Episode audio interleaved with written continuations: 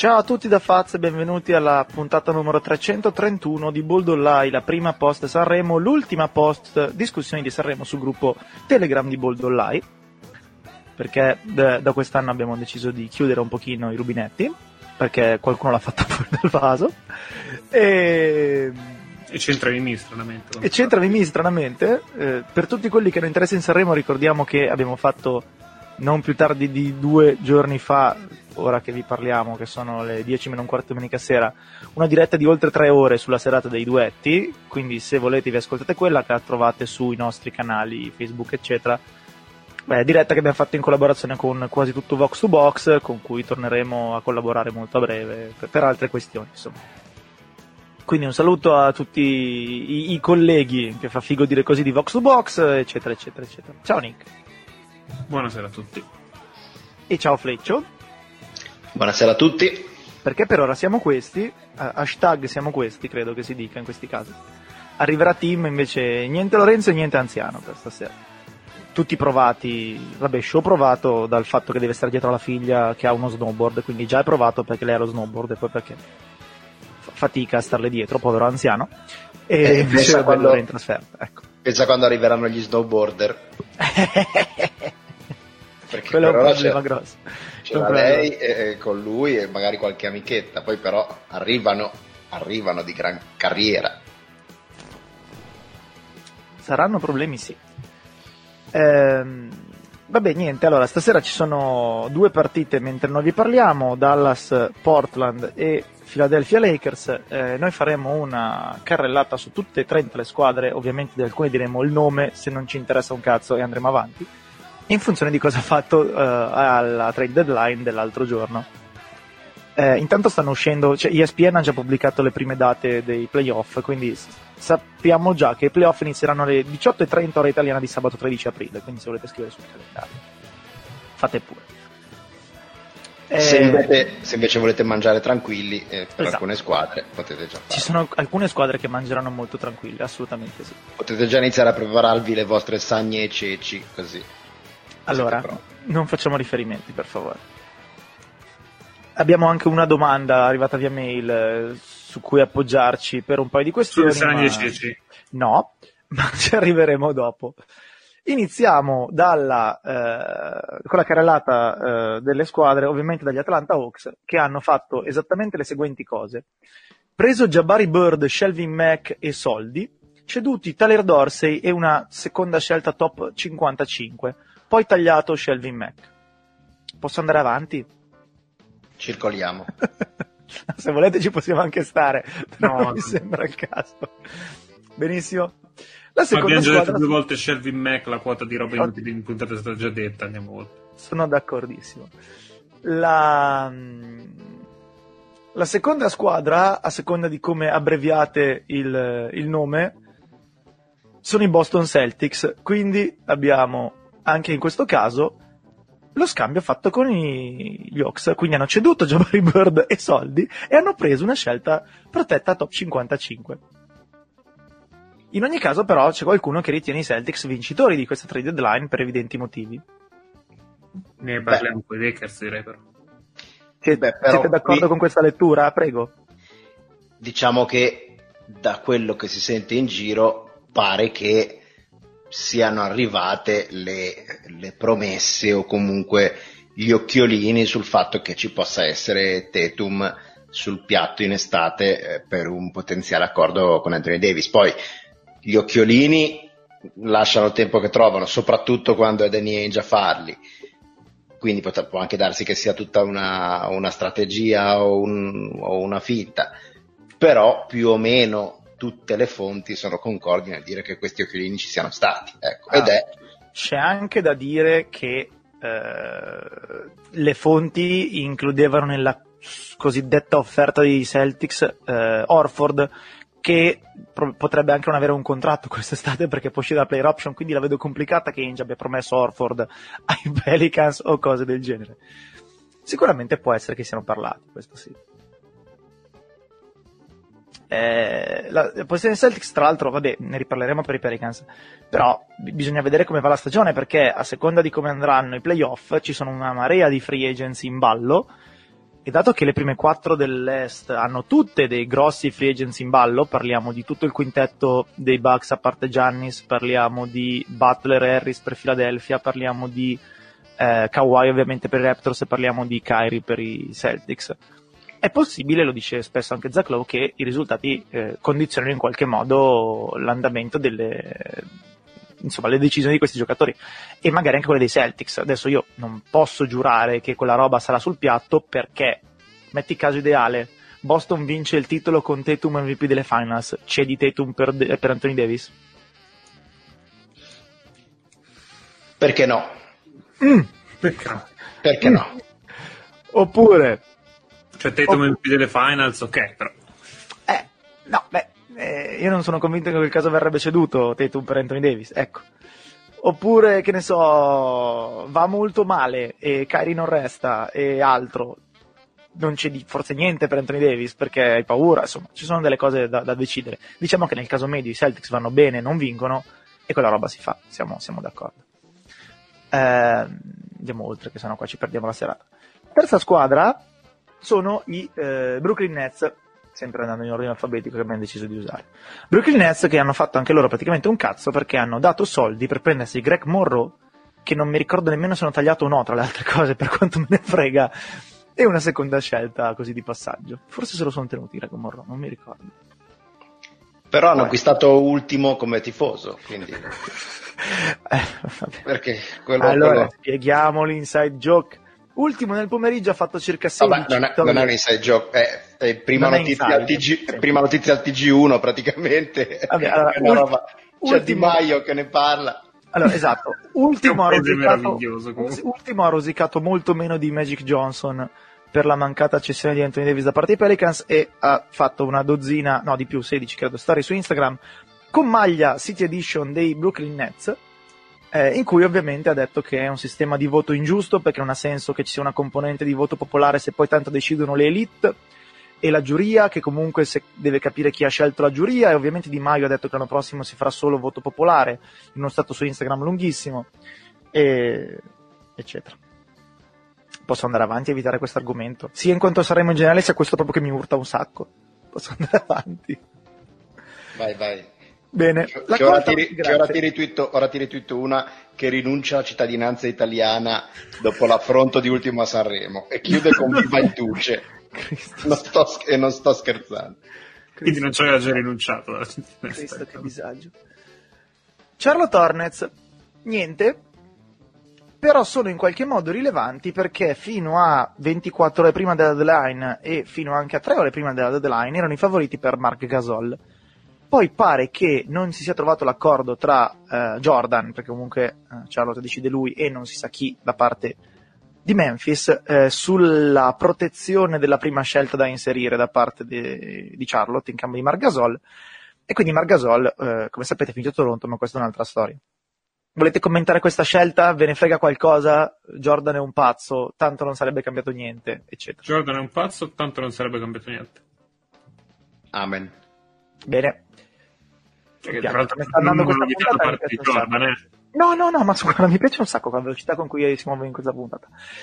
Eh, Chicago Bulls e invece sono abbastanza rilevanti perché hanno ceduto Jabari Parker e Bobby Portis, entrambi già ringraziati peraltro con un vid- classico video tributo che si fa prima delle partite e così via, e come alcuni ascoltatori ci hanno segnalato, l'idea è Bobby Portis che tira un pugno a Mirotic e Jabari Parker che eh, evita di difendere i due momenti più rilevanti delle carriere di entrambi a Chicago, eh, hanno ceduto una seconda scelta e hanno preso Otto Porter. Questa... Iniziamo, ripeto, dal punto di vista della squadra di cui parliamo, perché sennò non ce la caviamo più. Quindi, dal punto di vista di Chicago, Otto Porter per fuffa e i diritti restritti di Bobby Portis.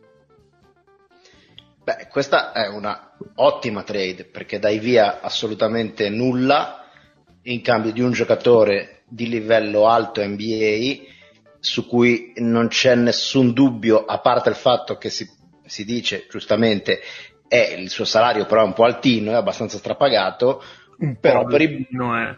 no, sì, diciamo è strapagato, però per i Bulls il fatto che sia, che sia strapagato per questi anni è totalmente rilevante. Sì, certo, quindi, quindi, è una win-win-win su tutta la linea, prendi un giocatore di diciamo rispetto a quello che hai dato via eh, c'è una sproporzione incredibile tra il valore del giocatore e quello che succede.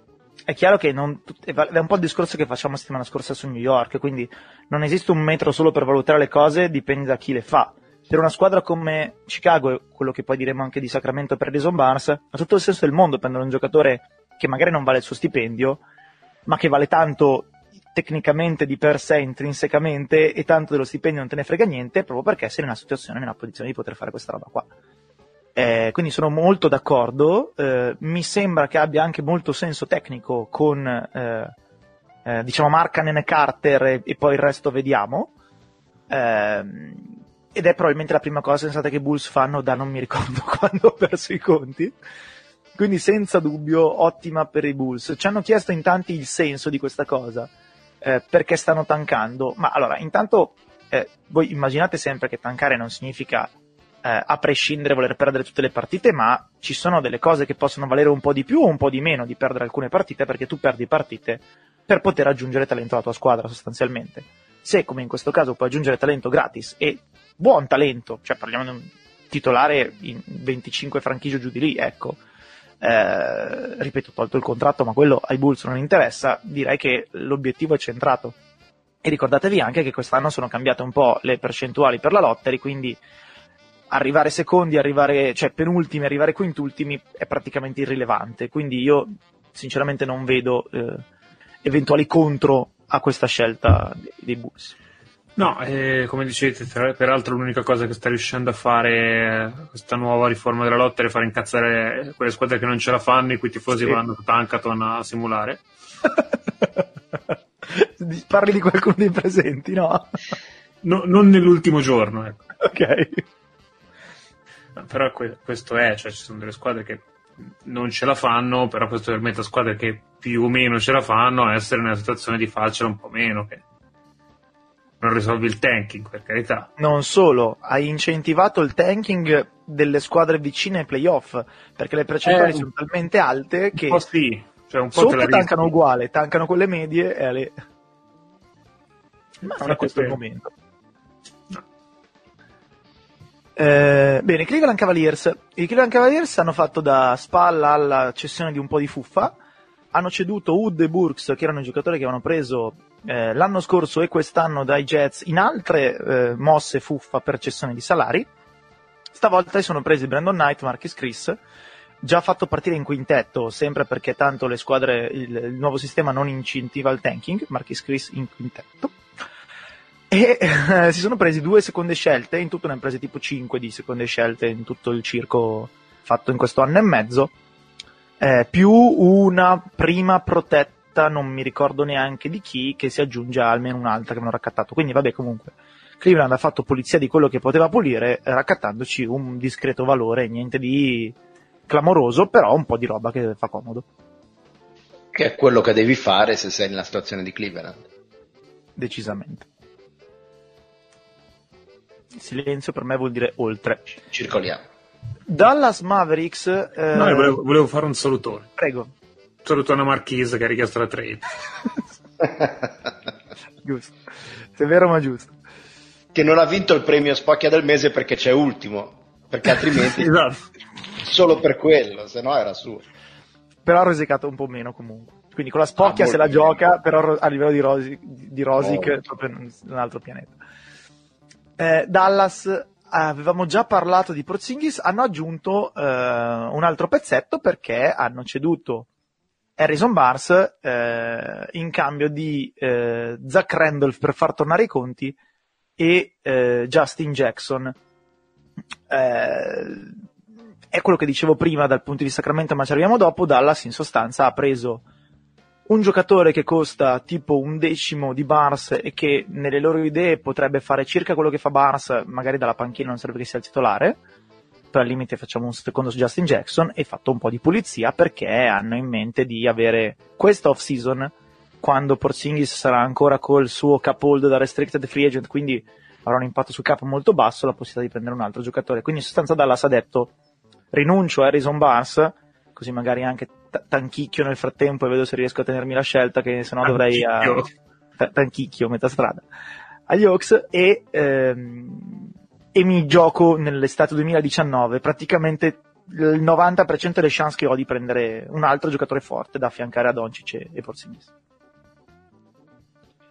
Sì, diciamo che, eh, io non, non, sono uno di quelli perché adesso negli ultimi anni diciamo è diventato Harrison Barnes, è diventato un, un, un, bersaglio delle peggiori contumeli e lo si tratta come se fosse un cancro, un disastro, eccetera. Ora è estremamente sovrapagato, ha delle enormi carenze, eh, senza arrivare a quello, però comunque stava un po' in mezzo nello sviluppo di Doncic perché comunque spesso e volentieri, eh, anzi più spesso che volentieri, fermava il pallone. Non, no, nel suo caso anche volentieri. No, esatto.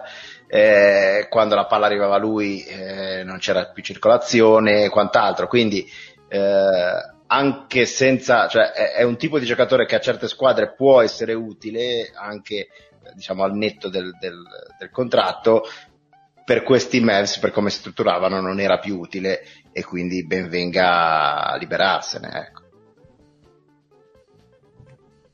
Sì, io credo che torni buono a diversa gente semplicemente per il fatto che è un difensore ottimo. Quindi credo che la presa di Sacramento vada in questa direzione qua perché era un giocatore che gli mancava. Eh, per Dallas aveva cominciato ad avere molto meno senso, come detto, avete detto voi, quando ha, ha, deciso che era ancora un portatore di palla in una squadra in cui anche Danny Smith, che per carità non è un giocatore fine, pronto ai livelli di Harrison Barnes, però un prospetto decisamente più interessante, un asset decisamente migliore, non trova spazio, capisci che per lui le cose fanno mo- molto più dure. Se poi, come diceva Fax, tanchicchiano e si riescono a prendere, non per forza la 1, però anche se riuscissero a prendere una 3, una 4, dove si vanno a prendere un, un Reddish, un Jamorant così, è potenzialmente tanta roba, visto che comunque la loro scelta è protetta, ma ci devono anche ricadere dentro quella protezione e poi se non, se non proteggono questa, cioè se non tengono questa può anche essere che per un po' non scelgono in alta o lottere, quindi è una scelta che più o meno ci, ci sta. Sì. Quanto a Justin Jackson ne abbiamo scritto due righe con, con Tatone in settimana, è, è onesto, cioè un giocatore onesto, in una rotazione di Carlisle ci sta, se impara a tirare diventa qualcosina di più di onesto, già così per 20 minuti non è sicuramente male, considerato che non lo paghi praticamente gratis. Ha senso, ecco. È un, è un giocatore da Carlisle, ecco, uno di quelli che, sì. che, lui sa usare. E magari altri allenatori no. Eh. Meno. Bene, Denver Nuggets a memoria niente, controllo, ma direi assolutamente zero. No, pensavo che si muovessero un bel po' di più, tra l'altro. Esatto, 0-0-0. Eh, beh, è difficile mettere mai una roba che funziona bene, bene, bene, eh? Sì, quello, eh, quello, è vero, gli asset però c'erano, i giocatori sono mossi, pensavo si, si muovessero un po' di più. Sì, in effetti quando hai tanti asset eh, normalmente può essere, può essere utile fare un po' il, il bullo anche sul mercato, no? magari per, per fare varie, come quando, come quando a poker sei quello che ha... Sei chip leader. Sì, sì, ma ci esatto. col triplo degli altri. esatto, esatto. No, no, è vero, quando... e, e, cominci a buttare roba giù. su eh sì, e, esatto. e ammutolisci tutti per tenere il controllo. Cioè. Esatto, potevano fare una cosa del genere, per carità niente di male, eh. però anche io mi sarei aspettato qualche mossa per, eh, per questo motivo. Eh, diciamo che quest'estate avranno ancora del margine per poter cedere con valore i giocatori, anche quelli marginali.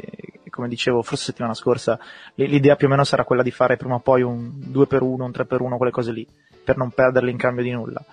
Eh, è anche vero che però se quella roba lì la fai se stai ragionando sul medio periodo, se ti senti pronto per vincere subito, magari non ne cedi nessuno e ti serve il roster il più profondo possibile, quindi non, non ho veramente idea. Ma un po' il discorso della trade Nurkic, cioè nel momento in cui tutti i loro piani sono andati a buon fine, soprattutto con, con lo scouting, eccetera, eccetera, hanno iniziato a, a, a, comportarsi in modo un po' conservativo con i loro asset. Eh, in un certo senso anche deprezzandoli un pochino. Per carità, stiamo parlando di, di margini, eh, di, eh, di, come si dice, di, di dettagli, però sì. insomma, altri GM sarebbero stati più aggressivi nella, nella loro posizione. Diciamo che forse siamo ancora nel momento in cui i loro asset pesano, pe- costano tutti poco, quindi è difficile trovare un, qualcosa in cambio che ti aiuti, che pareggi salari, che non ti faccia però perdere discretamente roba. Vero, Plumlee. No, non per parlare male di Plumlee Fantasy Team, nel senso che il contratto grosso sarà quello, quindi... Sì, il contratto grosso che deve pareggiare era Plumlee, quello che fa Però anche fosse Plumlee e un altro, non so se qualcosa ti torna indietro di abbastanza no, buono. No, è anche vero che i rental sono andati via dei prezzi fuori di testa quest'anno. Eh, ne parleremo dopo. direi di sì, direi di sì. Detroit Pistons hanno scambiato Tom, May, Tom McHare per Stanley Johnson eh, e uno scambio che poi si è ampliato tutto il resto e poi hanno preso Svi Mikhailuk dai Lakers dando, e una seconda scelta dando Reggie Bullock. Ehm, è curioso che una squadra che ha enormi problemi sugli esterni ceda sia Bullock che Johnson per quanto più Bullock che Johnson in realtà più Bullock, per quanto Johnson sia, abbia deluso abbastanza le, le attese della lottery pick eh, Bullock è anche vero che credo che sia vicino alla scadenza in scadenza. In scadenza eh, se non esatto. l'avrebbero preso. In scadenza se non l'avrebbero preso, anche senza guardare vado per logica. Ma Quindi così. ci sta, ecco. Motivazione sta solo, solo salariale. I Pistons hanno una situazione salariale preoccupante, diciamo così, e sapevano già che Bullock non avrebbero avuto nessun modo di, di trattenerlo con una cifra congrua quest'estate, quindi hanno preferito monetizzarlo per quanto poco, ma almeno con un giocatore che l'anno prossimo ce l'hai già a salario a cifre eh, sostanzialmente quasi al minimo. Eh. E che dato il livello delle guardie di Detroit potrebbe essere tranquillamente titolare o una cosa del genere, perché gioca ancora a Calderon. Esatto. Motivazioni solo economiche e non tecniche qua, ovviamente. Con tutto che Mikhaiuk eh, per essere in una squadra che non sa sviluppare i giovani, eh, ha mostrato qualcosina in più. Ecco, paradossalmente non ha mostrato di essere il tiratore che si pensava che fosse perché come percentuali siamo ancora messi abbastanza male. Però, perché l'NBA rovina i giocatori europei perché figurati eh, se esatto. una scuola, oltretutto scuola eh, post, eh, post-russa, ex-russa, chiamala come ti pare, bianco, figurati se tira male. Quindi, eh, no, no, questo è il problema di Bill Self, non è de, dell'NBA. In effetti lì è vero. Perché quando, prima di andare a Kansas non era così male. È peggiorato a Kansas. Eh, scherzi a parte, mm, su Stanley Johnson erano veramente perse le speranze. Tutto. Eh, mi sa di sì. Ci eravamo rotti le balle noi, si erano rotte le balle loro. E è anche giusto quando è così andare avanti e boh, ci proverà qualcun altro. Pazienza. Eh, su Svita non so quanto ne viene comodo. Ripeto, a me quello che sorprende è dar via Reggie Bullock perché va bene tutto. Va bene che forse Svita è un prospetto più interessante, però Reggie Bullock ti fa abbastanza comodo ancora al momento. Anche perché con Blake un minimo di gente pronta a tornare gliela devi mettere. Sì, Blake tra l'altro ha una discreta intesa con Bullock e poi c'è sempre il piccolo problema che i Pistons vorrebbero farli i playoff non è certo la scadenza di Reggie Bullock, il ragionamento a medio termine su Reggie Bullock e, e Svi che potrebbe, che, anzi che dovrebbe condizionarli, e invece... Però sai, con tutte le, con tutte le, le, le problematiche tecniche del caso, comunque queste squadre qua stanno più attente alla luxury eventuale che eh, che ha il fatto di fare o non fare i playoff. È brutto dirlo, ma è così. Cioè, se fanno o non fanno i playoff. Eh, sui Pistons non lo so, però. Eh, ma insomma, in Luxury, non, cioè, per loro è, non, è, non, è, neanche un, non è neanche un muro, è una, è una, è una muraglia invalicata, la barriera di, di Game of Thrones, secondo me. Golden State Warriors niente, e vabbè non che Pensavo... ci questa cosa. Fino a quando possono tirar su gente? Chiunque venga tagliato entro fine mese. Quindi fine febbraio. Esatto, il limite per, prendere, per poter usare i playoff gente tagliata è che sia stata tagliata a uh, fine febbraio. Poi li puoi firmare quando ti pare, fino a okay. tipo il giorno prima dei playoff. Quindi probabilmente questi qua si muovono da ora in poi. Beh sì, anche se è vero che non stanno restando tanti, tanti giocatori e quei pochi che stanno andando sul mercato dei, dei buyout stanno facendo scelte un po' particolari. Tipo Wayne Ellington è andato a Detroit. Eh, immagino perché potrà giocarsi il prossimo contratto con 25-30 minuti, Eh, cosa eh, che a Miami non vedeva neanche per sbaglio. Eh? All'Inter gioca parecchio. sì. All'inizio giocherà parecchio, il problema è che sembrava abbastanza morto. Cioè, per non giocare eh, con Spolstra un tiratore del genere, considerato come lo usavano l'anno scorso, insomma, di, di brutti segnali ci sono. Eh, Sì, deve però- essere successo qualcosa di terribile, veramente. Perché... È abbastanza. Però vabbè, insomma, quelli sono fatti loro. E l'altro è, vabbè, Wes Matthews, ne parliamo tra poco. Eh, quindi con State niente, Houston. Ecco, Houston eh, è una storia abbastanza particolare. Eh, se avete letto, facciamo un po' di autopromozione, il pezzo che la redazione dell'ultimo uomo ha scritto riguardo la trade deadline. Eh, Houston aveva davanti due strade fondamentalmente, in teoria. In pratica ne aveva una sola perché non avrebbe avuto nessunissimo senso mettersi adesso a spendere i soldi che non sono stati spesi in estate per Arizza, eh, ovviamente sapendo benissimo che non potevano sapere che Arizza si sarebbe decomposto a eh, Phoenix, anche se poi Washington è sembrato un pochino meno peggio. Quindi in pratica cosa è successo? Houston ha deciso di tagliare i costi e di non pagare la luxury tax, con tra l'altro delle cose particolarissime, nel senso che hanno risparmiato. Intanto, ciao team, buonasera. Ciao. Scusate, io dovevo- Buonasera. Nessun problema. Hanno risparmiato i Rockets eh, tipo mezzo milione perché Chris Paul è stato squalificato per la famosa storia dello sputo di Rondo, eccetera, eccetera. Ne risparmiano fino a due perché Capelà, infortunandosi, difficilmente raggiungerà i limiti di minuti che fanno scattare gli altri suoi potenziali bonus su percentuale liberi, percentuale rimbalzo difensivo e risultati di squadra. E quindi, una volta reso conto di queste cose, hanno detto: Sapete che siamo a tot spicci dallo stare sotto, e quindi sono andati sotto.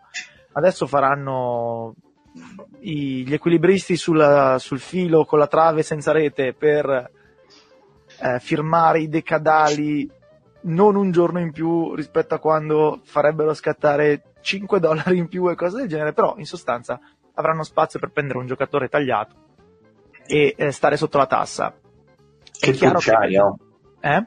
Che purciari, proprio. Eh, un po' sì, però se il proprietario ti ha detto di far così, mi sa che non hai alternative che far così. Perché il punto è quello. Poi sì, sono d'accordissimo, Mirotic avrebbe fatto molto comodo, Otto Porter sarebbe stato clamoroso per i Rockets, sia difesa che attacco, però se quello là ti dice che tu quei soldi non li spendi, non li spendi, non si discute. Eh, hanno praticamente evitato la, la repeater tax eh, per tutta la durata di questo ciclo perché il primo anno in cui potrebbero arrivare a pagarla sarà scaduto Chris Paul e a quel punto non firmeranno un altro contratto equivalente quindi staranno tranquillamente sotto la Luxury quindi non pagheranno mai la repeater e hanno praticamente detto questa stagione qua non siamo abbastanza vicini, gli Warriors sono ancora mostruosi, facciamo che ne riparliamo la prossima, che non vuol dire quest'anno non ci proviamo, vuol dire che quest'anno ci proviamo al 98% e non al 100%.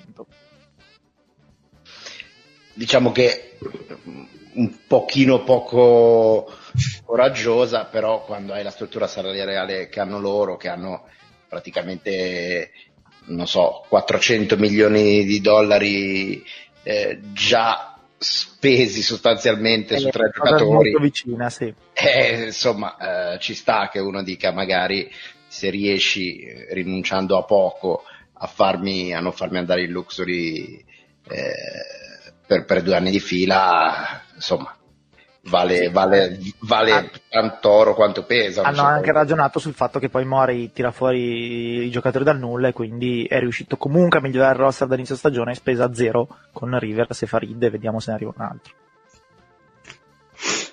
Cioè, qui non è un discorso, ci sono alcune squadre che dici veramente sei un- uno small market, ma che te frega andare in luxury e, e magari ti, eh, diciamo, danneggi tecnicamente la tua squadra per non spendere 5-6 milioni di dollari di luxury tax per un anno. E quello è un discorso. Questi eh, rischiavano, cioè con questa mossa qua magari si sono risparmiati, faccio per dire a caso, nel- nell'ordine di grandezza delle decine e decine di migliaia Sì, di dollari. tranquillamente sì, di, di milioni, sì, tranquillamente Sì, sì. di milioni, quindi, insomma. Comunque sembra la simulazione della puntata nostra, vedi alla fine sono soldi, sono soldi. Tutti col braccino in giro. Eh, quindi que- queste mosse vanno lette così, ecco, non c'è... Per i Rockets non c'è un altro modo, poi, ripeto, può piacere o no, eh, ci stava probabilmente provare a essere un pochino più coraggiosi, hanno scelto di non farlo, eh, pazienza. Ecco. Eh, hanno, hanno, comunque, ripeto, migliorato il roster, però hanno anche a tutti gli effetti messo una gigantesca pietra sopra su tutta la loro off-season. Perché l'off-season era James Ennis, andato, Philadelphia, eh, Melo, vabbè, sappiamo, andato, e cos'altro c'era? Poi vabbè, la prima trade, Chris e, e Knight eh, per Ryan Anderson, andati entrambi eh, non so se fare più i complimenti a Mori per come si è levato di torno da roba che non gli piaceva o se dire ma in fondo però comunque prima non ci avevi capito granché. Eh, non, ci aveva capito un cazzo, mi sembra l'ammissione questa qua che non ci aveva capito. Sì, sì, sì, certo. Però è anche vero che è molto complesso muoversi per, uno, per un qualunque squadra in quelle condizioni e è anche vero che Mori deve continuare mm. a prendersi scommesse quelle che vince poi eh, se le tiene, quelle che, vin- che non vince se, se le mette ne, ne, fino alla deadline. Insomma. È riuscito a darli via, quindi ha, limite di danni da quel punto di vista. Finita lì, ecco. Cos'è? Soddisfazione perché muore in difficoltà? Anche, però per un po' di birra e quindi allora, va benissimo. va benissimo. Ok, siamo arrivati agli Indiana Pacers, eh, che in realtà avevamo detto erano in crisi in marcia dopo la botta alla Dipo, le balle, si sono riprese la grandissima nell'ultima settimana, avevano vinto credo 5 in fila se non ho perso i conti, eh, e hanno fatto in pratica solo da sponda a Houston stessa per eh, prendersi e tagliare Stauskas e Baldwin, che eh, sono a tutti gli effetti i nuovi Luke Ridnour perché nell'arco di una settimana hanno fatto eh, quattro squadre se non mi sono perso hanno fatto tipo Portland, Memphis o forse Phoenix e Houston e Indiana non mi ricordo insomma eh, quindi non hanno fatto nulla eh, di rilevante hanno preso Wes Matthews tagliato da chi l'ha tagliato Wes Matthews? Non mi ricordo neanche chi l'ha A New York ha finito. New, giusto, New York ha tagliato Wes Matthews, grazie. Eh, Wes Matthews deve ancora esordire. Nelle cinque partite precedenti a questa deadline ho visto prima c'è stato Bogdanovic dominatore di aria e acqua e terra e tutto il resto, veramente il mostro. Vediamo, vediamo come vanno avanti. Sì, sono come il famoso calabrone che, che, che in teoria non può volare ma non lo sa e vola lo stesso, che tra l'altro è una bufala perché il calabrone ovviamente può benissimo volare in base alle leggi della fisica, eh, però nel sì, loro caso... Allora, senti, già c'è gente per favore, eh, c'è il Codacons che fa ricorsi su tutti i voti, adesso ci manca che facciamo il debunking sui calabroni, basta. Eh. Io chiederei al Codacons di fare ricorso sui calabroni. Il Cod- bravo.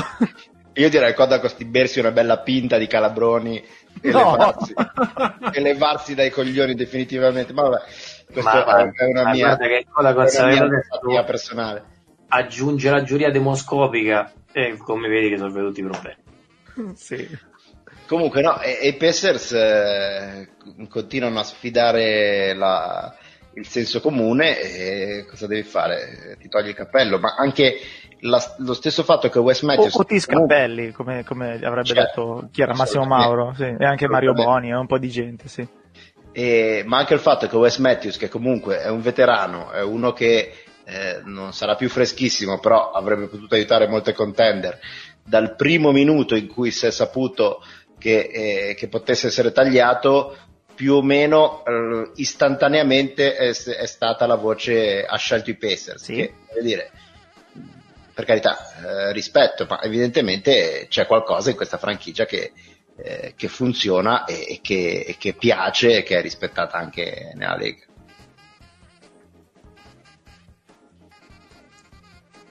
Sì, non è, se non c'è altro da aggiungere andiamo.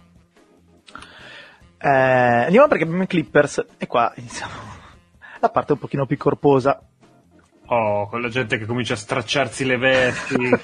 Sbroccate a caso. Sbrocca a caso, bellissimo. Per ricapitolare, i Clippers hanno ceduto Allora, le rimetto in ordine perché sennò mi perdo. Eh... Muscala ai Lakers in cambio di Zubac e di Beasley e forse una seconda, non mi ricordo.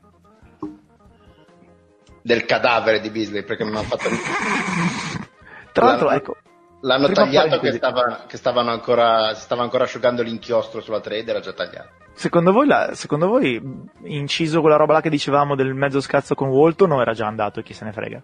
Ma no, no, era... Sono d'accordo, era giusto per chiedere. Poi hanno preso eh, Michael Green e Garrett Temple eh, da eh, Memphis in cambio di, credo, Avery Bradley e basta. E poi invece hanno fatto lo scambio grosso con Philadelphia in cui Tobias Harris e Marianovic sono andati a fila, Shamet, Wilson Chandler e eh, la prima scelta di fila 2020 protetta lottery e qualcosa del genere e la prima non protetta di Miami 2021 invece sono andate ai Clippers. Eh, l'idea di fondo dei Clippers mi sembra palese, cioè eh, quest'estate avranno una valanga di asset per decidere se andare alla caccia di un giocatore grosso o avere il futuro pianificato per aggiungere i pezzettini che servono quando hai giocatori grossi che ti occupano la maggior parte del cap. Magari i giocatori grossi saranno due, il nome più chiacchierato ovviamente è quello di Kawhi, eh, su cui i Clippers stanno facendo pressing eh, asfissiante da ormai mesi, però vedremo. Ehm, e può essere che abbia anche inciso il discorso che Harris era in eh, scadenza di contratto, diciamo che moltissime squadre NBA avrebbero piacere di dare soldi a Harris, diverse avrebbero piacere di dargli tanti soldi, il problema grosso è che nel momento in cui tu hai da fare offerte a free agents altri e quindi aspetti le risposte, devi tenere in ghiaccio Harris. Quindi immaginate lo scenario, che ne so, dei Clippers che, eh, vabbè, diciamo il 28 giugno, perché è inutile che ci pigliamo per il culo, che sappiamo benissimo che si parla un po' di prima. Comunque Clippers il 28 giugno ufficializzano la loro offerta per Kawhi Leonard e, boh, dite voi un altro nome a caso, non mi interessa. Mettiamo anche fosse KD, non sarà KD, ma giusto per rendere l'idea, e devono dire Harris, Tobias, guarda, ci farebbe comodo se tu aspettassi un pochino, non accettare altre offerte, poi magari torniamo da te. Harris gli pianta un medio gigantesco in faccia e va a firmare con l'aiuto del caso. Quindi credo che eh, monetizzare adesso Harris dipende anche un pochino da questo.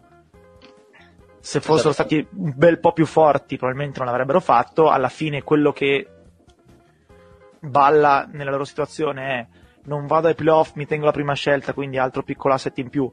Vado ai playoff benissimo, ma non mi cambia granché, quindi diciamo che cedere a Harris ci può stare, premesso che vediamo se non vanno ai playoff, perché comunque hanno una squadra comunque estremamente rognosa e competitiva e se la giocheranno fino in fondo. Ma la, la- la cosa per cui tutti sbroccano e si stanno lamentando, a parte che i playoff ancora non sono persi, ovviamente non, non sono più i favoriti, ma insomma, persi non sono di sicuro. Eh, qual è il dramma se quest'anno i Clippers non fanno i playoff? No, di per sé non lo è, il dramma dal punto di vista di chi si lamenta è che i- i- si, si sono tolti in un certo senso. Che poi non si sono tolti. No, neanche voglio per dire- cazzo, secondo me. Anzi, eh, semplicemente hanno scelto di gestire diversamente eh, il loro futuro a, a breve termine, perché comunque non stiamo parlando della Free Agency 2056. Cioè, No. loro dicono, noi, noi ci posizioniamo meglio, cioè ci muoviamo per essere posizionati meglio tra eh, quattro mesi e, e nel frattempo non è che eh, abbiano ceduto 11 dodicesimi del roster, hanno ceduto il loro probabilmente eh, secondo o terzo miglior giocatore. eh, In che, però, in che senso secondo o terzo? Piano lì. No, in che senso? Di- dando il come, migliore. No, no, no. dando Williams come miglior giocatore, però No, no, no, no. Ma poi da te. Harris Tu, tu che mi dici che il Williams è il migliore, ma per favore. Ma allora diciamo no, non è il migliore, però per loro il più determinante è, il Williams, eh, è, è quello che gli cambia la vita. Però Continuo diciamo, non essere d'accordo. vabbè, vabbè, comunque facciamo anche il primo. Comunque, diciamo primo, sicuramente sopra Gallinari, ecco, senza, senza offendere nessuno. Vabbè, ma non c'era bisogno di Eh. essere scortesi a caso. non, non era richiesta. Quindi dicono eh, comunque era anche ed è anche una delle squadre più profonde dell'NBA, quindi se c'è una squadra che si può permettere di togliere un pezzo anche grosso della rotazione ma a, mantenere comunque una struttura solida sono proprio i Clippers perché a parte i Nuggets credo che, che fossero e siano la squadra con, con più giocatori NBA sì. dalla 1 alla 12 quindi per loro è anche, è anche una, una, rinuncia inferiore rispetto a che, che per altri anzi magari ti, ti semplifica un po' le rotazioni, ti, ti spiana un paio di, un paio di angoli, ecco. Ma non lo sanno nemmeno loro come hanno fatto a, a stare in quel punto della stagione con così tante vittorie e quindi gli è scoppiato un po' in mano il merdone, probabilmente. Eh, lo diciamo all'inizio dell'anno, non, non sai chi, quasi tutti eh, giocatori che altrove farebbero la terza barra la, la quarta ruota, eh, però hanno probabilmente i due sesti uomini dell'anno, uno effettivo e l'altro per la carriera e fondamentalmente ci hanno costruito una stagione al playoff a ovest. La, la, domanda è potevano eh, andare fino in fondo e rischiare un secondo turno? Probabilmente sì, perché sui Clippers non è che dei secondi turni esattamente ne abbondino nella storia dall'altro punto di vista vanno compresi perché oggettivamente parlando non credo che l'anno prossimo questa sottorazione sarebbero andati così bene. Quindi un 50 e 50 per una volta ma... ehm, sono, sono, molto d'accordo ripeto è un, è un discorso di bilancia tra un po' di cose eh, tra il breve, il medio e il lungo e credo che a parte gli integralisti di una certa etica che poi magari è solo di facciata, non di sostanza, perché è facile parlare quando non sei in quella situazione, eh, la maggior parte dei dirigenti avrebbe fatto questa roba qua. Ecco. C'è da dire che però se, no, se l'anno prossimo e i prossimi due fanno nettamente male rispetto a quest'anno, secondo me eh, ci ripenseranno. Però... però hanno talmente tanta roba buona eh, lo so, ma il discorso è sempre lo stesso. È meglio il potenziale o è no, meglio... Certo. Eh, certo. Eh, comunque sicuramente una, una, scelta coraggiosa, non si sono seduti su quello che c'era. Quello, no, però bisognerebbe anche dire che magari ci, no, non erano certi far così, ma gli hanno offerto una roba che è veramente irrinunciabile. No, ecco, esatto, cioè, facciamo anche questo discorso, ma ne arriviamo per Philadelphia. Eh, non possono essere tutti incedibili. Eh, non vuol dire che tutti abbiano un prezzo, quindi mi va benissimo se Memphis fino al eh, primo gennaio dice io Conley non lo cedo a prescindere eh, e che oggi è diventato non lo cedo a questo prezzo qua, però è vero che ogni squadra ha i suoi obiettivi, i suoi ragionamenti eccetera, però esatto, cioè a fronte di quello che ti hanno dato per Tobias Harris che era in scadenza che tu come dicevo prima probabilmente non avresti potuto tenere salvo dare a lui il max eh... in caso che lo devi anche tenere cioè. ecco cioè no, no, sì, poi... il prezzo c'è sta se tu pensi che quella squadra lì sostanzialmente considerando la sua storia sta a fare praticamente una delle sue migliori stagioni e quindi se lo, se lo devi da quella traiettoria lì la peggiore degli ultimi anni come stagione ah? Sta facendo di gran lunga la peggior stagione degli ultimi anni.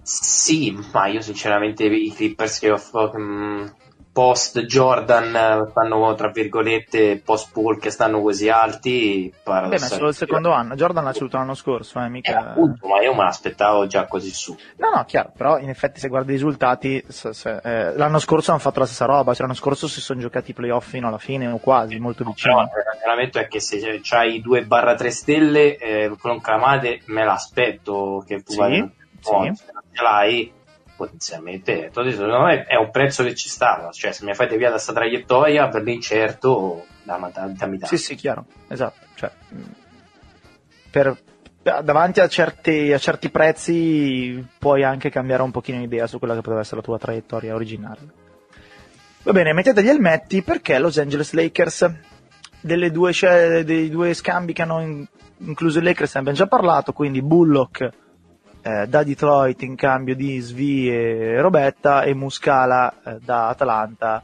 eh, in cambio di scusate dai Clippers ciao in cambio di eh, Zubac e, e Beasley. Già tagliato. Ovviamente non è questa la storia cioè la, la storia di questo scambio è non ce ne frega quasi niente di Zubac che avremmo forse rischiato di pagare quest'estate rischiamo di perderlo a zero, quindi vabbè ci prendiamo qualcosina che ci torna utile nel, nell'immediato. La storia di Bullock è prendiamo un giocatore migliore oggi e chi se ne frega se quell'altro aveva tre anni di contratto in più da rookie e anzi magari ci togliamo un milione e mezzo di torno in estate che non si sa mai, quindi tutta questa roba qua fatta da un'altra squadra sarebbe comprensibilissima e normalissima e anche fatta da Lakers è normalissima, voglio dire, cioè non, non c'è nessunissimo problema nel cedere questa roba e prendere quest'altra roba. La storia ovviamente è un'altra. Eh, molto brevemente farei due discorsi. Uno è sulle chiavi di lettura. Cioè, se Rich Paul è un figlio di puttana, va benissimo che sia stato un figlio di puttana anche Demps, che non ha trattato eh, secondo eh, regole di ingaggio corrette e non ha risposto, non ha fatto controproposte, eccetera, eccetera, perché ciascuno fa i suoi interessi come meglio crede. Eh, se Rich Paul ha fatto semplicemente il suo lavoro cercando di andare incontro alle eh, esigenze del suo rappresentato e eh, senza scorrettezze, non si può dire che sia stato scorretto Demps che ha fatto l'interesse della sua squadra e tutto il resto. Quindi l'importante è avere un peso e una misura quando si valutano queste due cose. Poi ovviamente, vabbè, subentrano le questioni di pancia e di bandiera, fate quello che vi pare, però si fa fatica a dire che uno è stato estremamente più stronzo dell'altro, perché tutti hanno fatto il loro interesse. Io credo che i Lakers non avessero i Lakers e Rich Paul che per tante cose sono un'entità unica, per alcune, compresa la gestione dei media di riferimento, invece sono comportati in modo abbastanza diverso, non avessero altra scelta. Quindi se Anthony Davis non avesse chiesto lo scambio oggi, eh, ma l'avesse chiesto in estate, i Lakers non avrebbero avuto meno possibilità di prendere Davis, ma sicuramente non avrebbero potuto di più, non avrebbero avuto di più. Hanno provato a forzare un po' la mano sperando di far fuori i, peli, i, scusate, i Celtics di caso che non avevano la possibilità di cedere, eh, di fare un'offerta perché avevano cari e tutto il resto. Quindi mi, mi sta anche bene che abbiano fatto sta roba qua per quanto sia abbastanza odiosa e tutto il resto, se non altro l'hanno fatta per una trade, non per una free agency, quindi comunque la squadra in un certo modo sarebbe stata ricompensata. Quindi ripeto, non, non, non, c'è nessun problema secondo me in cosa i Lakers hanno fatto. Era da mettere in conto che potesse non andare bene ai Pelicans. Come abbiamo detto un paio di volte, eh, poi vi leggo una domanda arrivata da un ascoltatore che tra l'altro è abbastanza attuale, data la partita che sta facendo Kuzma stasera. La, la, la questione è sempre stata cosa serve ai Pelicans, quali chance hanno i Pelicans, cosa vogliono i Pelicans e eh, che eh, in un certo una certa ottica, il pezzo buono vale infiniti pezzi medi, non c'è una soglia che ti permette di dire no, ok, così va meglio. Quindi ci stava benissimo dal punto di vista dei Pelicans chiedere tutto e poi vabbè, insomma, avranno le loro conseguenze, come dicevo prima, se ai Celtics va tutto bene o tutto male, magari i Pelicans ci perdono drammaticamente se devono raccontare di cedere Davis per solo Ingram e che ne so, Lonzo e una scelta, eh, evidentemente sono stati disposti a correre questo rischio per non, per non doverlo cedere per della roba che in questo momento a loro non andava bene. Vi leggo la mail dell'ascoltatore così poi fate tutti i ragionamenti del caso. Eh, ci dice davvero c'è questo sperequo nella valutazione di Tatum rispetto a Ingram e aggiungiamo e nel caso anche a Kuzma vedo Tatum e capisco dove potrà essere non so qualche volta arriverà ma so che sarà uno scorer un grande scorer forse un primo livello in una squadra da titolo Vedo Ingram e non lo so, sa fare molto più cose e si intravedono bagliori, per un certo momento avevo letto baglioni e mi stavo incazzando, bagliori di cosa potrebbe fare. E chiaramente quando hai così tante frecce in faletta ci metti più a mettere tutto insieme. Eh, poi vabbè parla delle cifre di Ingram senza LeBron e così via. Certo la squadra con Ingram senza LeBron perdeva, ma pensate che mettendo Tatum come top scorer in una squadra senza talento, lui ti porti a vincere subito? Quindi, eh, se volete, aggiungiamo anche questioni sulla valutazione complessiva e vostra di Tatum e Ingram e magari anche Kuzma. Se c'è da aggiungere, se no va bene così. Bah, allora, eh, su Tetum ci possono essere dei punti interrogativi, ma al momento Tetum come, come giocatore attuale e di prospettiva è di un'altra categoria rispetto a Ingram, perché Tetum è un potenziale, eh, potenziale, vada bene, eh, giocatore da primo quintetto NBA, eh, poi magari non lo diventerà, perché ripeto ci sono dei punti interrogativi, ma il suo potenziale è quello.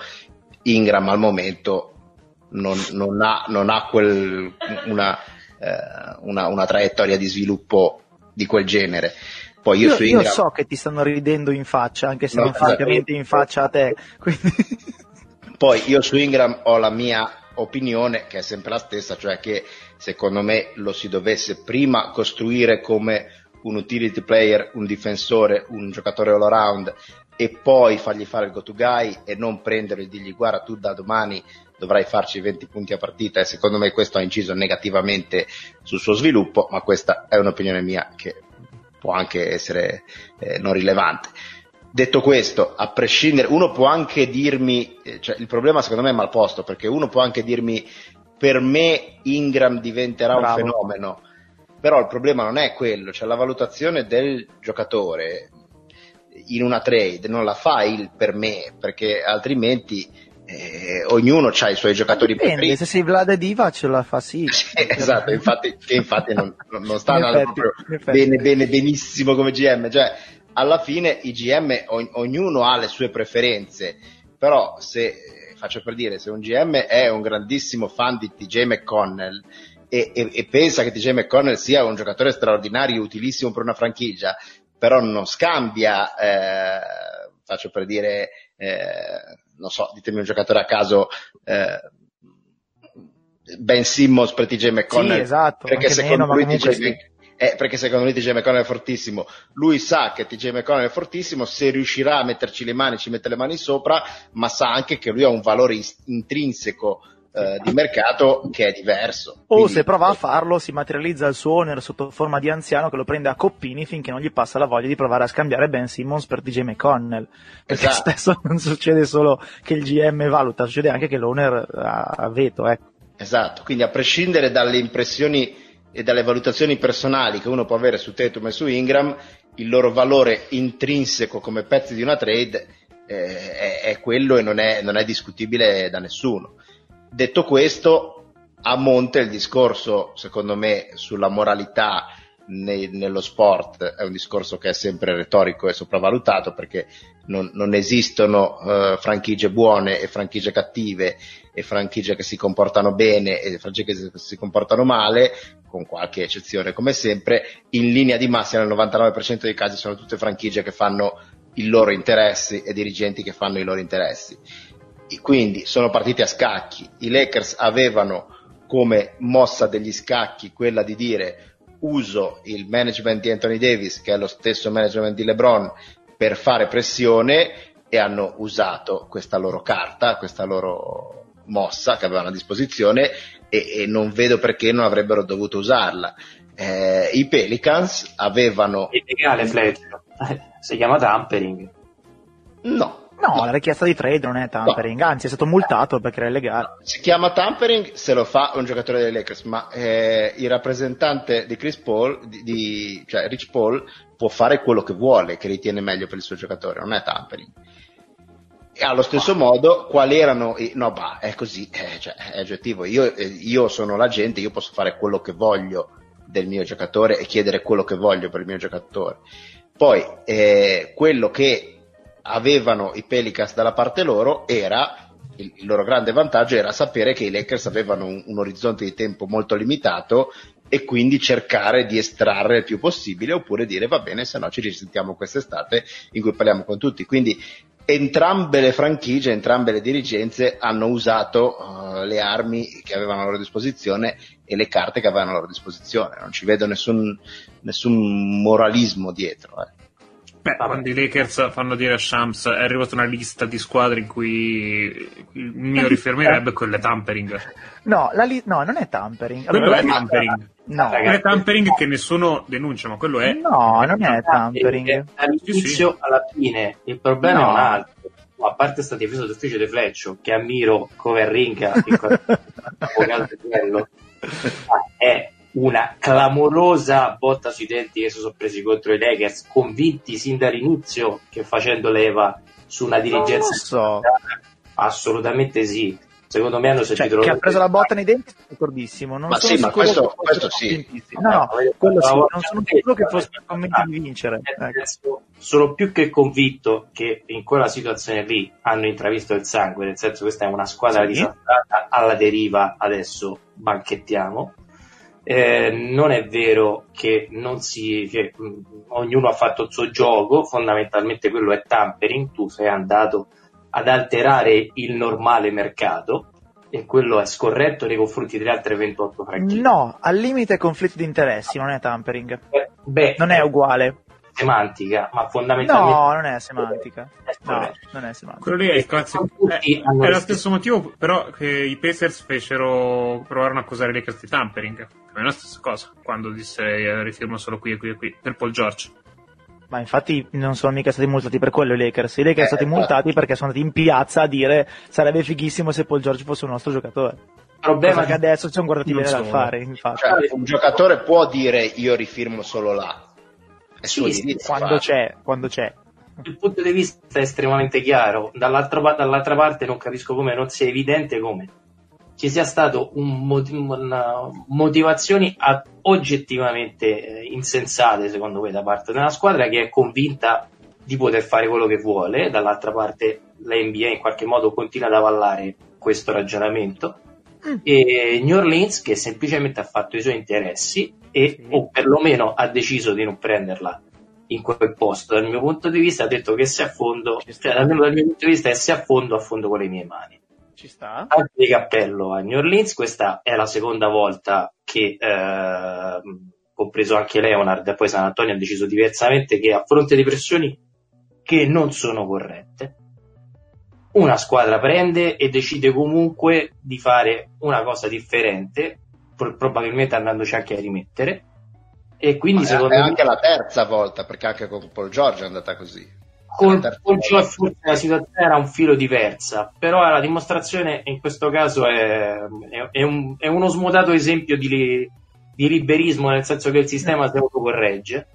Eh, secondo me qualche economista sarebbe anche contento, eh, paradossalmente è, è anche curiosa come situazione, però resta il fatto che se non cominciamo ad impedire una pagliacciata, perché io non ho altri termini come quella che si è svolta e credo che Magic abbia ancora da dire dicendo che non si è svolta in buona fede sì, la, vabbè, quello... vabbè, ma è evidente ma, eh, schermaglie dialettiche schermaglie dialettiche che sono comunque no, quello, quello, no, quello guarda quello è Magic quello è Magic che deve migliorare la sua posizione agli occhi dei suoi tifosi. No, è cioè, Magic che proprio mercati che sinceramente secondo me sono assolutamente irregolari. E nonostante tutto se l'è presa sui denti e non è riuscito a portare a casa nulla se non gli amici delle Brown quest'anno.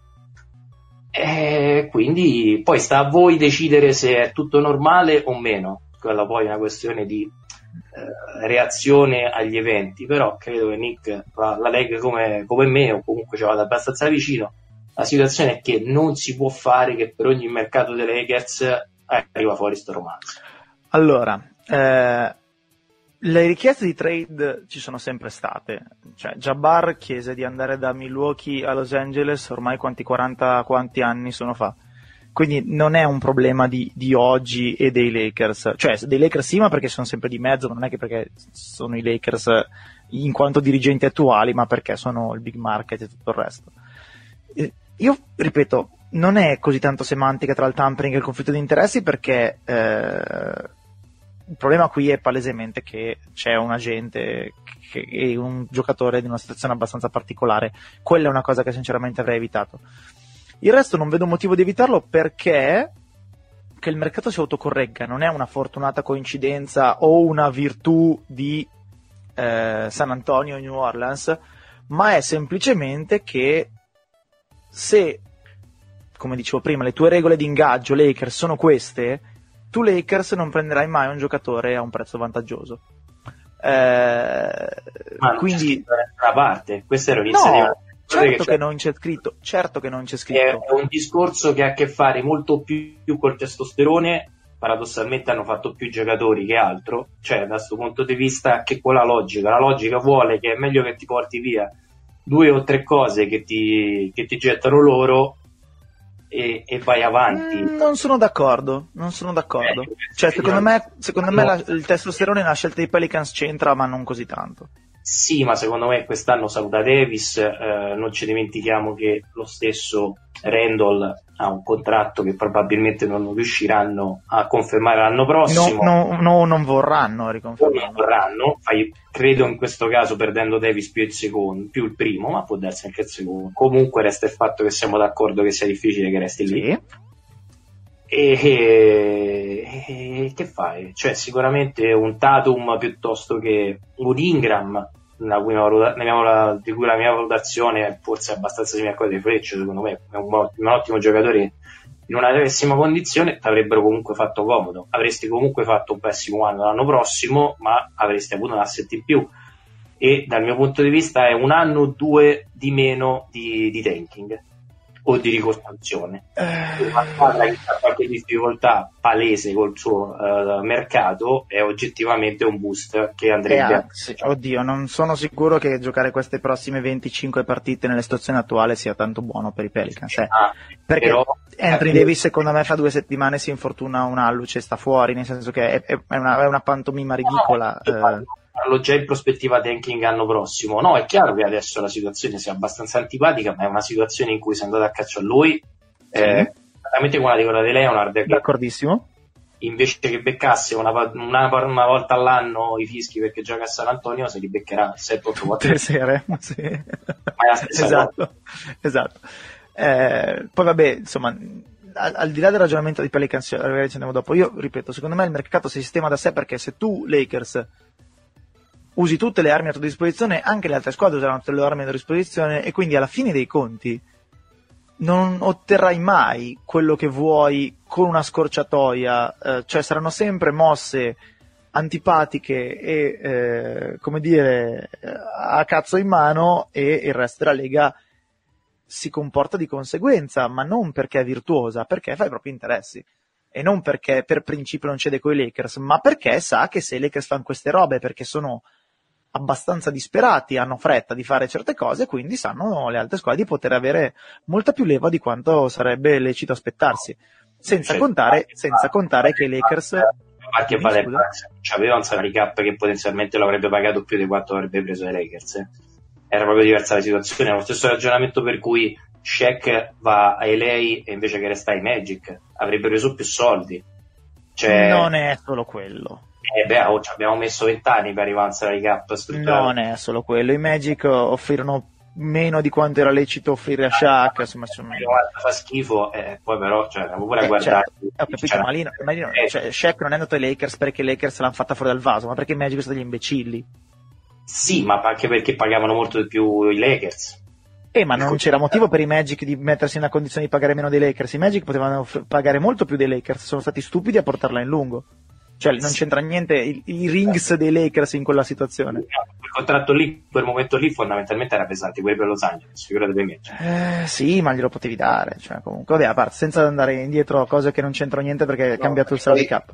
Ma non solo, ma è cam- cambia la situazione anche di, di pochi anni in pochi anni e lo dimostrano proprio i Lakers perché eh, ora i Lakers in questo momento con questa dirigenza qua sono in una situazione per cui sono al terzo giocatore consecutivo Ecco, con cui, con cui provano a fare un- una power move eh, extra tecnica, quindi coinvolgendo i mass media amici, eh, coinvolgendo gli agenti e quant'altro, ed è la terza volta che gli si ritorce contro in maniera abbastanza, eh, diciamo così, feroce e cocente. Eh, ma basta andare a non molti anni fa, a due o tre anni fa, quando c'era ancora eh, Kupchak e il Trota, e loro avevano l'approccio totalmente opposto, perché Kupchak era famoso per essere quello che lui non parlava con i media, non dava soffiata ai media, non faceva eh, diciamo così favori e controfavori, infatti le sue trade non uscivano mai, i suoi giocatori firmati non sapeva mai nessuno, Kupchak era uno per cui lui l'integrità eh, morale andava anche al di là di quella che era la ragionevolezza, era fondamentalmente un, pazzo maniaco pure lui a suo modo, eh, però eh, il discorso è questo, cioè ehm, non è che ci siano eh, persone buone e persone meno buone o comportamenti giusti o comportamenti sbagliati, ci sono scelte. Eh, I Lakers con Kupchak sceglievano di dire noi facciamo eh, il nostro scouting, noi facciamo, abbiamo i nostri canali per le trade e se la trade va bene, se la trade non va eh, pazienza, ma noi non usiamo strumenti extra. Eh, Magic e Pelinka, e, e, da quando c'è anche Rich Paul nel gruppo, eh, anche Rich Paul, loro invece hanno l'approccio totalmente opposto. Loro dicono io non mi siedo a, a parlare di un giocatore se prima non ho messo su un carrozzone eh, di, di, di, forzature mediatiche tutto che, è un po', il, che è un po' il metodo calcio cioè forzo il giocatore a volermi accettare come destinazione prima di parlare con la squadra. Eh, non esatto. no, eh, lo, lo hanno sempre fatto tutti lo hanno sempre fatto tutti tant'è vero che quando, quando lo, lo, fanno, lo fanno le altre ma magari no, tutti no alcune squadre non lo fanno, per esempio Kupchak non lo faceva, però molti altri lo facevano, tipo Pat Riley lo faceva, e cioè eh, Shams, Vosge, questi qui, da dov'è? Eh, che... Tu ricordi che un giocatore abbia fatto una lista delle due squadre a cui al massimo eh, poteva però, ma, certo, ma certo, ma da dove arrivano le, cioè, perché Shams, Wash, questi sono diventati famosi?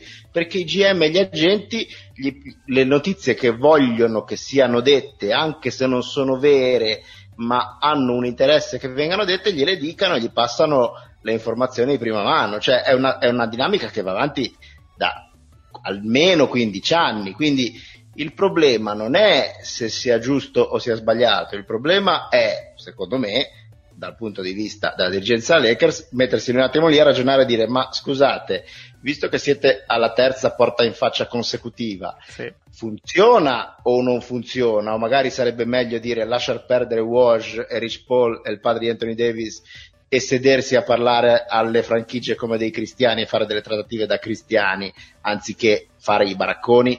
Questo Io, è il discorso. La, la condivido, baraccone, però è anche se il baraccone se non adesso no. neanche ti sedevi a sto giro. Certo. Ma sì, ma magari no, esatto, però eh, diciamo, invece magari con Paul George ti sedevi per dire. Con Paul George eh, probabilmente ti sedevi, sì. Quindi il discorso per me non è giudicare moralmente il baraccone, perché è totalmente irrilevante, secondo me è giudicare se ha senso fare il baraccone, tutto qui. Aggiungo... Qui non parliamo però di una fabbrica di cappelli eh, o piuttosto che, eh, non lo so, fai tu, di un altro business questo è un business sportivo. Se c'è un, lo sport di mezzo, non ti dico, n- non c'è un buono e un cattivo, su quello sono abbastanza d'accordo con te, parliamo di, effettivamente di business, però c'è effettivamente un discorso vagamente decubertiniano che non puoi non mettere in mezzo, soprattutto se poi effettivamente danneggi gli affari in modo irreparabile a una squadra o ci vai abbastanza vicino o se tu vai ad alterare il normale corso della squadra. Eh, ci sono degli strumenti simili anche uh, in borsa che uh, evitano dei comportamenti, sì. eh, chiamano degli aggiotaggi, in questo caso secondo me è un buon esempio, e questo è stato un chiaro esempio d'aggiotaggio, senza che nessuno sia riuscito a intervenire eh, e dire no ragazzi questo non si può fare ehm, è chiaro che c'è stata detto, un'alterazione della normale eh, di un normale affare NBA che secondo me in termini normali i Lakers avrebbero portato a casa senza troppe difficoltà.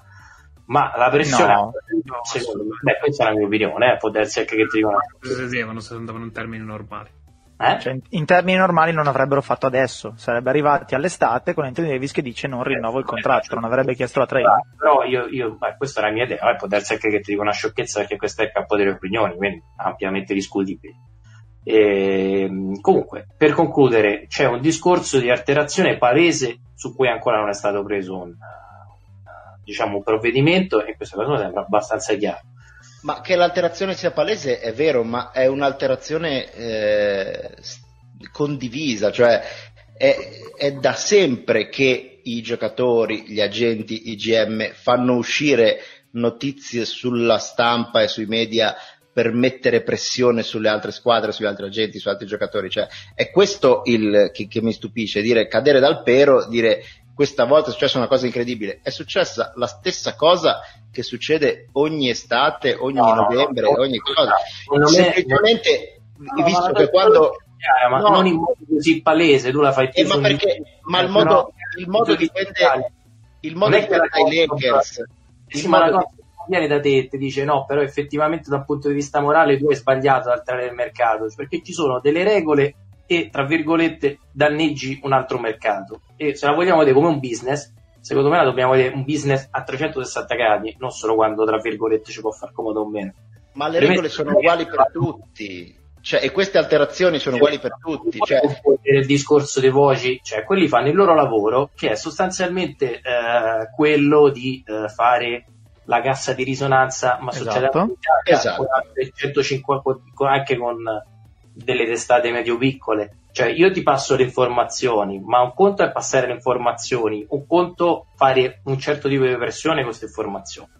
Cioè, se mi dici 30 minuti, cioè 3 minuti prima del draft chi scegli, piuttosto che dove vuoi andare, o piuttosto il primo luglio che chi vai a firmare, non è un gran problema, anzi, se però tu fai pressioni, ti ho detto questo è agiotaggio puro e semplice. Però, allora, fra, allora, stavolta Anthony Davis ha richiesto pubblicamente la trade, tanto che appunto è stato multato. Lasciamo stare l'entità della multa, che è ridicola, ma insomma le regole le cambi a prima, non a posteriori.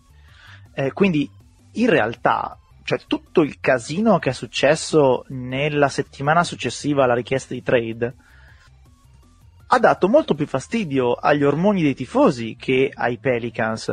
Perché nel momento in cui Anthony Davis chiede lo scambio, i Pelicans sanno benissimo cosa succede da lì a una settimana e da lì a sei mesi. Eh, e che, ripeto, prendo l'esempio della lista perché ero partito da lì e poi finiamo lì perché sennò stiamo mezz'ora su sta cosa. La lista, cioè, fa ridere. Eh, io credo che qualsiasi bambino di 13 anni abbia letto quello che c'era scritto lì dentro. Cioè, prima era andiamo solo a eh, cos'è che c'era? Milwaukee, New York, i Clippers e Lakers, giusto? Una cosa del genere, sì. ok? Che era sottinteso tre squadre che non hanno asset per convincere in questo momento i eh, Pelicans a cedere più i Lakers. Intanto Ben Simmons ha provato un tiro da tre. Ehm, così, proprio di passaggio tra una cosa e un'altra. Eh, la setti- no, la settimana dopo, scusami, tre giorni dopo, quando i Clippers hanno chiuso lo scambio per Tobias Harris e quindi avevano degli asset, miracolosamente la lista è diventata Comunque noi però nel ve- 2020 diventiamo free agent. Cioè, allora, era palese che fosse una pagliacciata, ma era una pagliacciata per il business dei Pelicans totalmente innocua. Perché il danno al business dei Pelicans l'ha fatto Anthony Davis chiedendo una trade, cosa per cui è stato multato. Tutto il resto, tutto quello che hanno scritto Vogue, Shams, eccetera, eccetera, ha fatto molto più danni all'immagine pubblica che all'effettiva resa sul mercato della cessione di Davis per i Pelicans. Tanto è vero che, ripeto, siamo arrivati a gente che dà dei figli di puttana ai Pelicans su Twitter, in base a non si capisce bene cosa, eh, per- perché sono uscite voci, perché se tu hai ascoltato i- gli insider del Los Angeles Times ti sei fatto un'idea, se tu hai ascoltato Voci te ne sei fatto un'altra, se tu hai ascoltato Ains e Shams te ne sei fatto un'altra ancora. Però questo in realtà ai Pelicans non ha cambiato niente. Ma poi quello che cambia è solo l'entità, cioè perché nel momento in cui mh, la gente di Marquise Chris eh, fa dire a un insider guardate che Marquise Chris è scontento e se ne vuole andare eccetera eccetera perché è offeso al trattamento che ha ricevuto dagli Houston Rockets, anche quello è aggiotaggio. Qual è il problema? Che di Marquise Chris non gliene fotte niente a nessuno e eh, quella gente lì che usa eh, questo outlet per far uscire questa cosa qua muove una pedina. Quando lo fanno i Lakers, vista le dimensioni che hanno i Lakers e il potere che hanno i Lakers, loro lo fanno moltiplicato per 100, ma il meccanismo è sempre lo stesso, quindi non c'è una, non c'è una distorsione del mercato, è il mercato che funziona così. È una richiesta d'aiuto. Ultima Aspetta. cosa, poi cambiamo argomento. È il mercato Prego. che funziona così, poi dico, eh, ripeto, eh, può non piacere, va bene, cambiamolo, però eh, il mercato si fa anche sui media. Eh, è brutto, ma eh, ormai sono almeno una quindicina d'anni che è così. Poi, detto questo, ripeto, vediamo se ha senso o non ha senso. Vai, Tim. No, no, io ho esaurito le mie argomentazioni. Ok. Era per dire che c'è una differenza tra Marquez Chris, non perché sia più scarso di Davis, che poi oggettivamente lo sappiamo tutti, ma semplicemente quella è una richiesta per Perché dire. oh, volete- offendi Davis dicendo semplicemente che Marcus Chris è più scarso di lui? Cioè non fa neanche lo stesso sport. Non devi dire queste cose. No, vabbè, non volevo essere troppo scortese col povero Marchese, anche lì. Però, No. ma ragazzi, Dovresti. no, non muore nessuno, resta solo il fatto che effettivamente credo, questa però è una mia idea, nel giro di uno o due anni, eh, anzi, eh, Faz lo sai meglio di me, quando finisce l'accordo? No, ne manca ancora un po', ne mancano cinque. Cinque anni? Eh, più o meno. Eh, allora non ci arriviamo tra cinque anni. Credo che nel di un paio, no, nel senso che è troppo lungo. Nel senso che tra uno o due anni, secondo me, scappa fuori qualche regoletta da parte. Non lo so, vedremo. Vedremo. Eh, piccola pausa per ringraziare anche questa settimana il nostro sponsor che è Game Twist. Eh, questa settimana ho fatto un po' fatica perché dovendo badare alle bestie sulla chat di Sanremo eh, non potevo anche giochicchiare col casino, però nei ritagli di tempo di Sanremo, quando guardavo Sanremo c'erano delle cose odiose cioè ogni 8 secondi, era un'app estremamente comoda, quindi ricordatevi che avete un casino nella vostra stanzetta a disposizione di smartphone per, per giocare e non serve metterci dei soldi veri, sono dei crediti farlocchi. Com- come si chiamavano? C'erano tipo i, i, Sims che soldi avevano, non mi ricordo, come si chiamavano? I, i Simoleon. I Simoleon, perfetto, c'è una roba del genere, su Game Twist, ecco. Va bene, andando avanti, eh, con l'elenco delle squadre, dopo dove è finito? Dopo i Lakers abbiamo i Grizzlies. Eh, più che altro qui la questione è capire eh, secondo voi se hanno fatto bene o male a non cedere eh, Conley, perché il resto più o meno torna. Come abbiamo detto prima, avevano offerto di Charlotte per Gasol, hanno scelto quello di Toronto, che è in sostanza i diritti dell'on right, CJ Miles come contratto e pezzettini qua e là Valanciunas è in scadenza e eh, vabbè coi, coi Clippers hanno scambiato scadenze per scadenze, non cambia granché. Quindi i, i, Grizzlies per Gasol a tutti gli effetti hanno preso un contratto di scadenza, cioè non sono nel rischio di avere Gasol che resta a 26 e quanti erano milioni l'anno prossimo e i diritti di Dylan Wright che è un ottavo, una roba del genere. Eh, però vabbè, insomma, credo che fo- fosse andata, cioè Gasol mi sa che era felice di questa cosa. Conley, a quanto si è capito, avevano solo tipo scelte protette dei Jets, tipo i Jets non ci hanno voluto mettere Exum, ma ne parliamo dopo con i Jets, quindi punto di vista di, Mil- di, scusate, Memphis su questa cosa. Uh, qual era l'offerta di, di Conley, se poi ho capito? No, appunto, cioè era tipo scadenze, non so neanche se i, i Jets ci avevano messo favors, non si è capito, gli Pacers ci hanno messo qualcosa e non, però sicuramente non era una roba clamorosa. Cioè, diciamo che sostanzialmente i Grizzlies hanno rinunciato a una prima scelta protetta e, e, e, e aggiustatine qua e là. Mm. Non è ovviamente la roba che ti fa impazzire che speri di prendere per Conley, però è sempre complicato parlare di Memphis. Memphis è la squadra che deve cedere entrambi, ma non, non deve cedere nessuno dei due perché eh, altrimenti eh, al palazzetto non ci va nessuno e rischi veramente di non far soldi, e il rischio è serio. Ne hanno ceduto uno e se, non, se cedi anche l'altro riparti, però effettivamente dopo non ti ci fa nessuno. Hanno provato a tenerlo, non lo so. Non... È complesso dal punto di vista di Memphis, bisogna veramente capire cos'è che vogliono fare, qual è la loro intenzione. Se la loro intenzione è ne cediamo uno dei due prendendo l'offerta migliore e dell'altro sotto c'è una roba imperdibile, hanno fatto bene. Eh, perché il loro modo di segnalare questo. Se fosse una franchigia normale, ti direi dovevano cedere entrambi. Era il momento di cedere entrambi. È anche vero che una prima protetta per Conley la prendi anche quest'estate. Quindi. Sì. sì, sì. Secondo me, opinione mia, magari cioè non basata su nulla, non su cose che ho letto, eccetera, ma proprio su sensazioni mie, loro partivano dal presupposto di dire se diamo via Conley facciamo un botto pazzesco, cioè faccio per dire eh, vogliamo un grande asset, levarci un sacco di soldi in contratti garantiti, eccetera, eccetera, cioè mh, un po' il discorso di Tobias Harris, voglio dire, sì. quello che facevamo prima, cioè noi lo diamo via se ci arriva una, un'offerta oltraggiosa, altrimenti ci sta bene anche tenerci Colley e, e riprovare l'anno prossimo ad andare avanti, diciamo così, sul, eh, come per dire, sul, sull'ordinaria amministrazione, ecco, senza grandi scintille.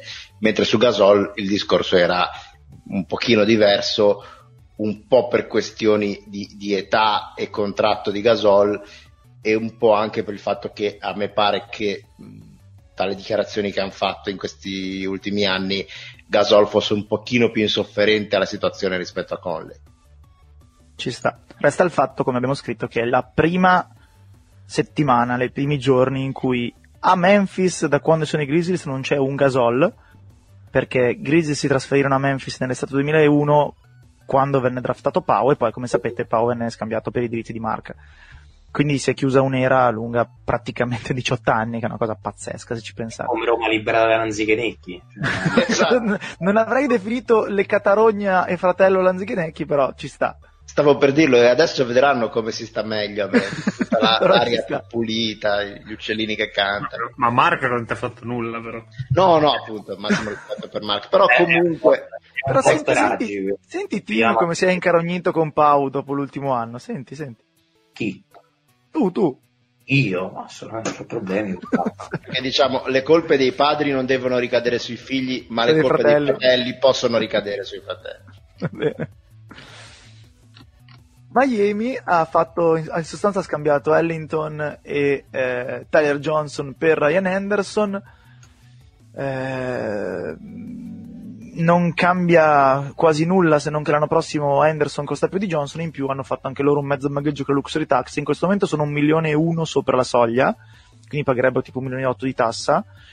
Però se non vanno ai playoff e non scatta un bonus per Olini che qualcuno si fa squalificare, eccetera, eccetera, potrebbero finire sotto la tassa. Quindi se seguite Albert Namad su, su Twitter, che ogni tanto ritwitto perché è un fenomeno del, del, del fats porn sul cap, Un attimo, praticamente ha tirato fuori. Non Eh? spaventato, eh? Non Sì. Ha tirato fuori de- delle robe favolose su come gli hit potrebbero eh, evitare la tassa. Ad esempio, facendo una rissa in cui quelli in panchina si alzano, così vengono tutti squalificati e con quei 400k che risparmiano vanno sotto la tassa, ad esempio. Comunque, a parte questo, gli hit hanno chiaramente puntato a risparmiare e vabbè, direi andiamo avanti. Matt Kerr. Parliamo di Matt Eh? Non parliamo Sì, di Kerr. non ce ne frega niente. Milwaukee Bucks, questa invece mi pare decisamente interessante, eh, perché vabbè abbiamo detto hanno scambiato Maker per, eh, per Stanley Johnson che poi ha fatto sparire e soprattutto hanno preso Mirotic dando in pratica quattro seconde scelte di cui un paio buone perché sono quelle dei- degli Wizards. È più o meno il miglior giocatore che potevano prendere sia per salari perché si sono fermati a meno di un milione dalla soglia della tassa che quindi non pagheranno eh, e non pagarla significa prendere tutti i soldi che quelle che la pagano eh, versano, quindi sono più di 3 milioni. E in più hanno preso un giocatore fantastico per come giocano. Non so in che condizioni sia Mirotic perché quest'anno è sembrato abbastanza cadaverico pure lui, però nel dubbio è sinceramente perfetto perché ai Bucks mancava un altro lungo eh, che non fosse troppo grosso e troppo immobile come Brook Lopez per le situazioni in cui magari serve cambiare tanto tutto il resto a rimbalzo difensivo con Giannis e Middleton che sono giganti, te la cavi anche con un Mirotic, anche se ovviamente con Lopez è meglio, ma hai dei grossi vantaggi difensivi e in attacco praticamente non cambia nulla perché sia Mirotic che Brook Lopez hanno 8 metri di range e, e possono fare cose. Quindi mi sembra eh, un- una mossa di Bucks eh, chiaramente incentrata sul fare benissimo quest'anno e tra l'altro i Bucks probabilmente stanno iniziando a diventare un pochino sottovalutati perché stanno continuando a piallare l'NBA a ogni, eh, a ogni angolo, a parte i Magic che stanotte, vabbè, i Bucks erano senza Giannis e back to back dopo settimana pesante e così via. Quindi Milwaukee direi benissimo, 4 seconde scelte è una roba molto molto strana, però alla fine voglio dire ce le metti, ecco.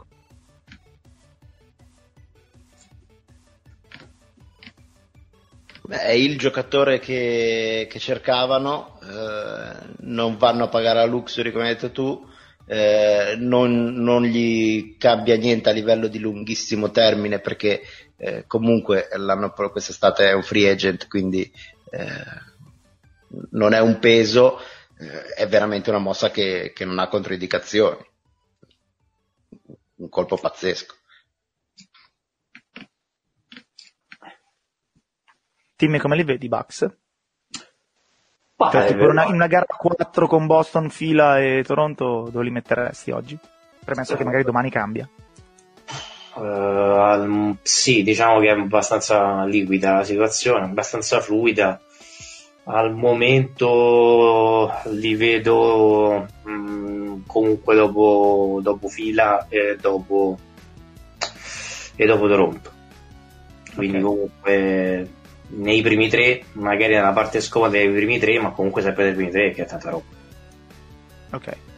Minnesota non ha fatto niente, c'è la seconda parte della domanda di Massimo che ci chiede capisco il cambio dell'allenatore, capisco la moria dei playmaker, capisco l'inconsistenza di Wiggins, capisco tutto ma datemi una sensazione sul nuovo allenatore e su che direzione prenderà la franchigia che vedere Towns sprecato è un delitto. Pensavo avrebbero fatto qualche trade anche perché la squadra aveva costruito a Tibbs che ora non c'è più.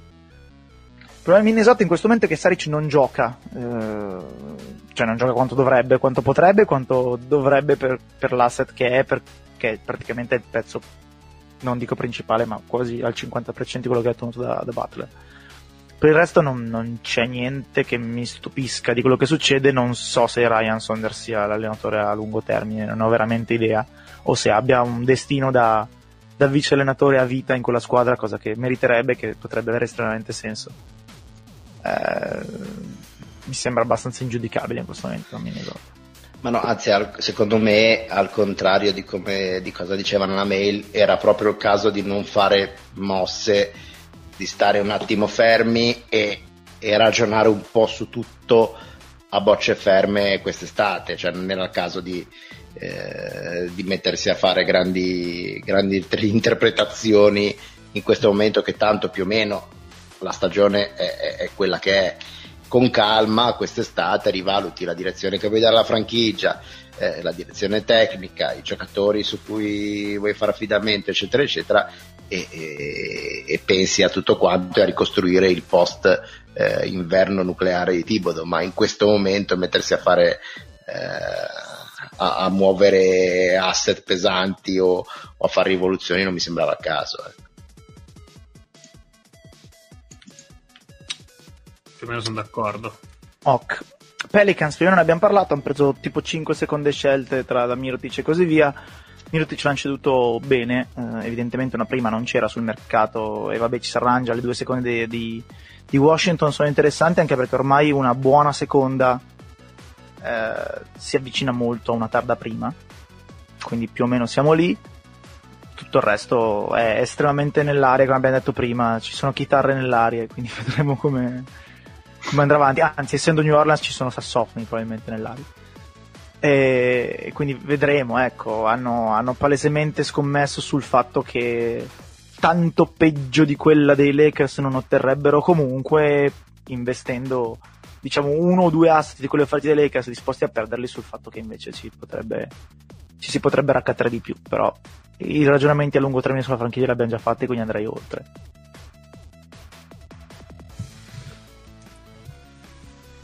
Bene, era un sì. Quindi? Eh, non no, no, appunto, quindi vado avanti. New York avevano già fatto tutto praticamente settimana scorsa, eh, quindi non c'è niente da aggiungere, hanno tagliato Wes Matthews, vabbè insomma. Ah, DeAndre Jordan invece se lo tengono, in parte perché potrebbe tornare comodo, credo per Kevin Durant, perché si conoscono, bla bla bla, non mi ricordo qualcosa del genere. Avanti. Ma eh, DeAndre Jordan a quanto rifirma quest'estate? Alla room exception. I Knicks riempiono il cap con due massimi salariali e danno tipo la, la, 4 milioni a DeAndre Jordan, una cosa così. Questo è, il, questo, è il, questo è, il, piano, eh, ovviamente, non sto dicendo che succederà. No, no, certo, però possa essere un giocatore da 4 milioni a stagione? I soldi li ha fatti, eh, dipende da cosa gli interessa. Quindi diciamo è difficile, è difficile cioè, leggere le intenzioni di un giocatore del genere ci saranno talmente tanti soldi in giro per la Lega disponibili che se vuole i soldi, qualcuno che gli dia i soldi secondo me lo troverà. Poi appunto, come dice Faz, bisognerà vedere quali sono le sue priorità. Se vuole giocare per i soldi, se vuole giocare per un titolo, se vuole giocare per, un...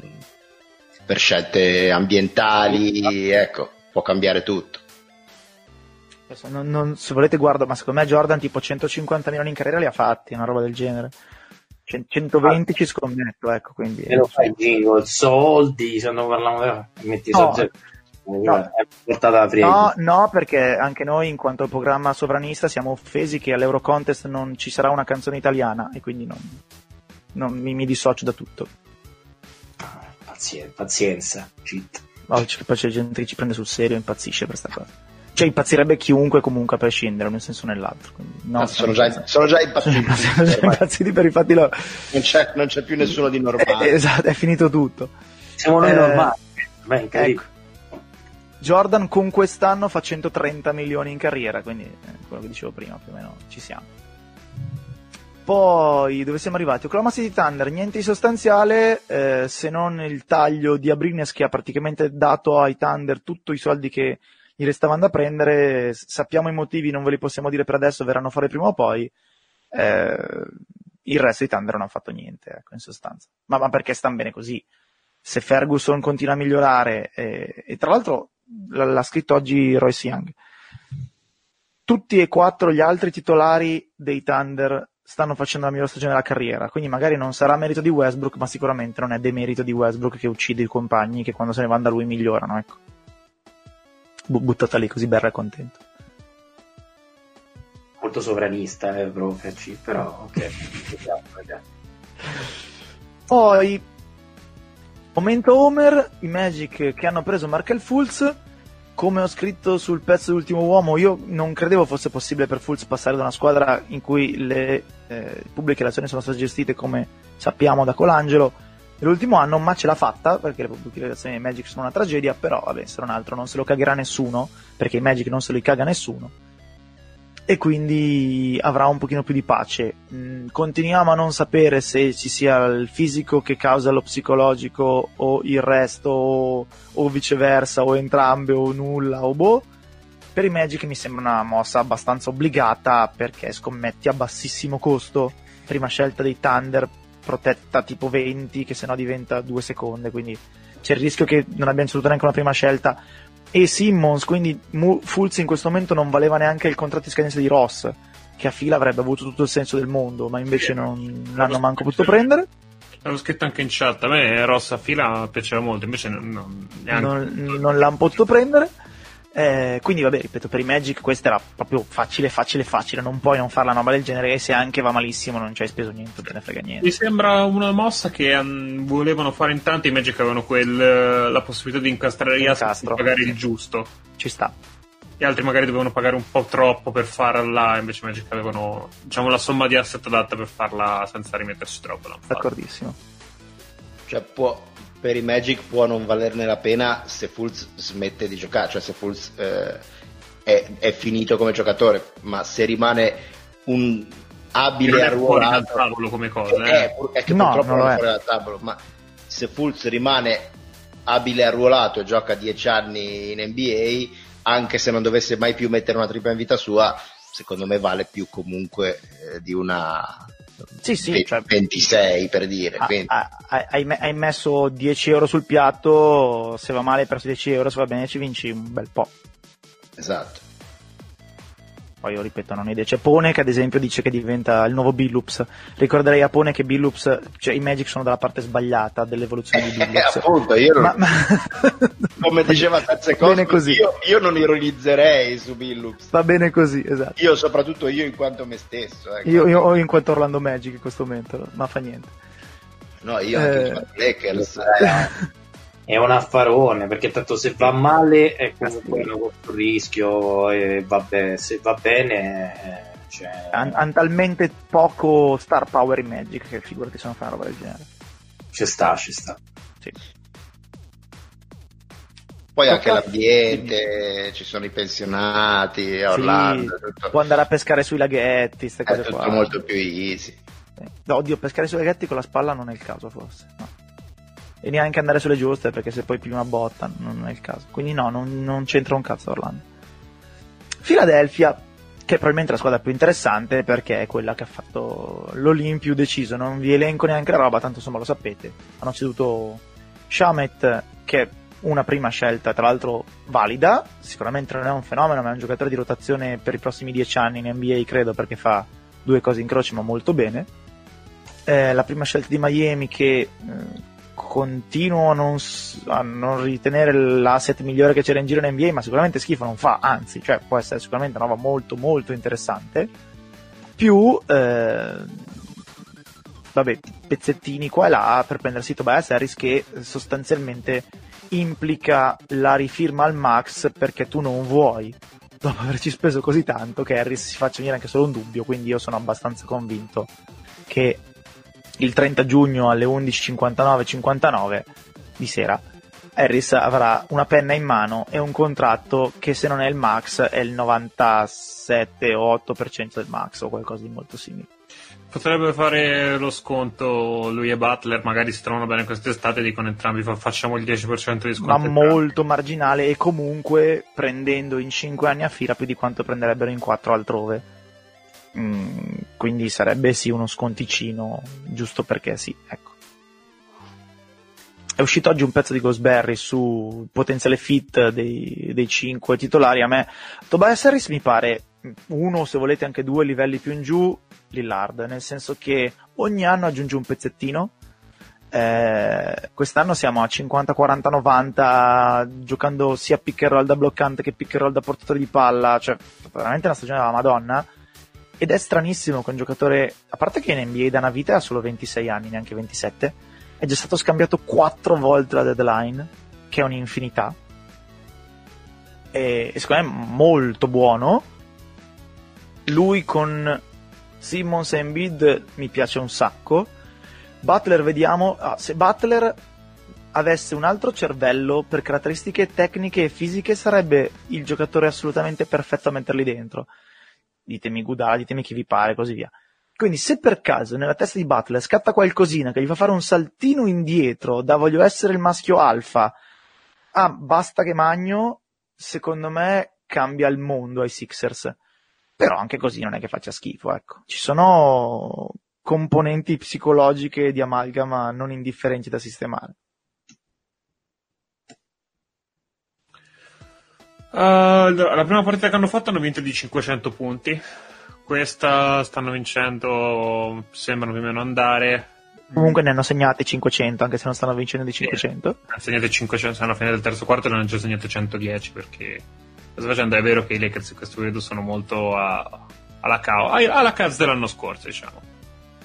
Molto alla segno più di te più che penso a imbastire una difesa che più o meno sia verosimile. Eh, eh, il fit sembra interessante, cioè una squadra comunque non è una squadra canonica, quindi è, secondo me ha anche poco senso cercare il fit canonico con questi qua. È una squadra dove chi porta palla viene messo a marcare gente che è più piccola perché un po' la sostenere, un po' perché vogliono sfruttare la transizione è una squadra dove in transizione va uno che poi neanche guarda il canestro ma aspetta che gli altri corrano sulle fasce come pazzi e prendere una tripla.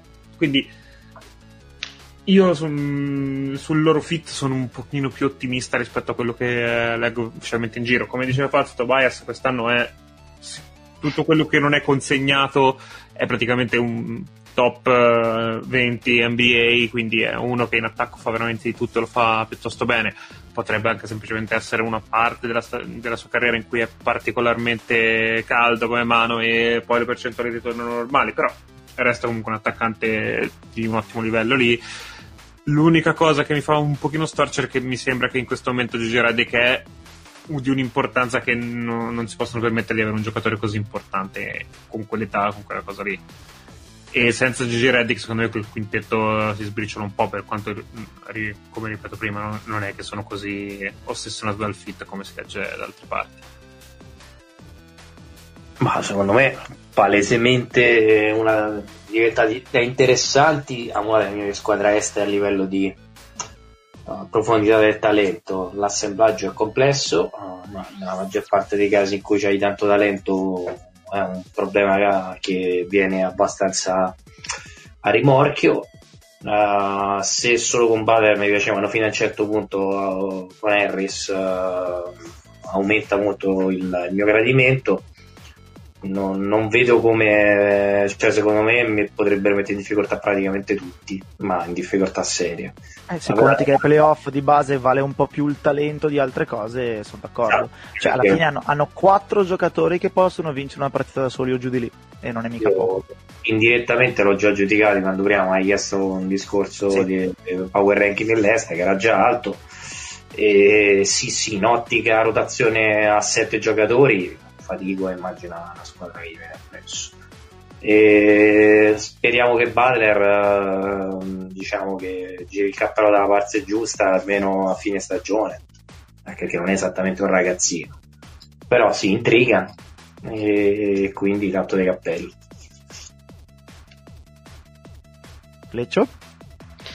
Sì, eh, il, il rischio qua, anche quando si dice risk reward, è abbastanza basso secondo me, perché comunque eh, è un po' il discorso che facevamo prima.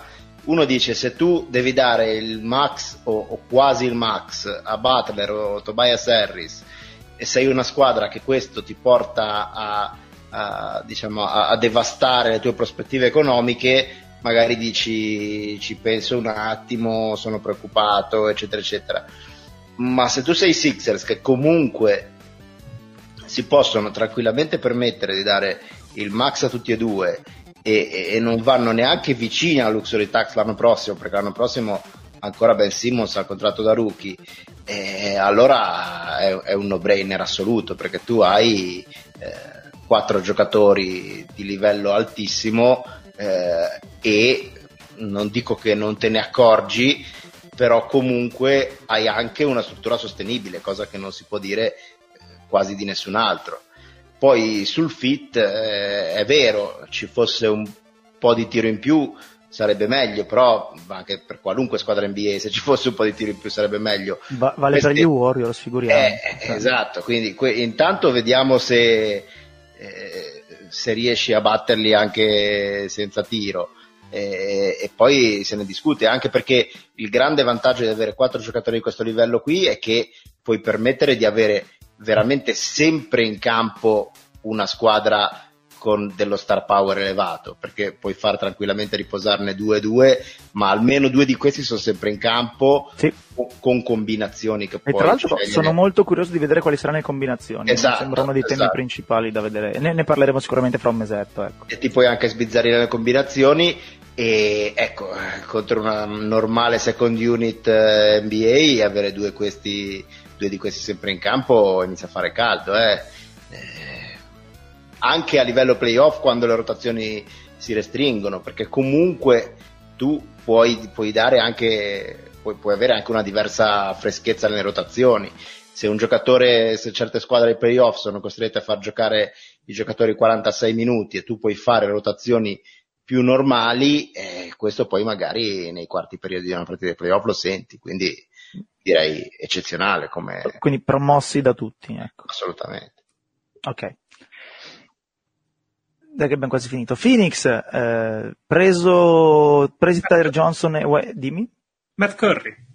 Ancora. ah, un soprannome bellissimo. Presi Tyler Johnson e Ellington subito tagliato, ceduto Ryan Anderson, hanno risparmiato qualcosa su quest'anno se non mi ricordo male. Eh, hanno intenzione di far giocare un fantastiliardo di minuti a Tyler Johnson finché non si spaccherà e diventerà un peso. Perché da rotto è un peso e basta. Hai qualcosa da aggiungere? Ha fatto cagare nella prima partita. Vabbè, prima partita, poveraccio. Su. Ehm, io che della trade deadline di Portland, io gradirei capire che cazzo è successo in campo, perché hanno perso il quarto quarto 24 a 9 e hanno perso da Dallas. E non, non, mi sono distratto 5 minuti ed è successa la, la, tragedia, dopo devo recuperare e capire cosa è successo. Hanno scambiato Swanigan per uh, la BCA con, uh, con Sacramento, come dire, a me avanza una bottiglia d'acqua gasata che non bevo, a me avanza una Fanta che non bevo, ce le scambiamo e beviamo entrambi, o forse non berrà comunque nessuno dei due. E poi, vabbè, quella robetta là di, di Wood per tutta la fuffa che prima era Stauskas Baldwin, poi è andata altrove e così via. Quindi hanno aggiunto tutti gli effetti Rodney Wood alla rotazione, eh, che va bene, tanto non hanno pagato praticamente niente, può tornare comodo e, e comunque non hanno, non hanno, cambiato nulla del, de, de, dell'idea che hanno per questa stagione.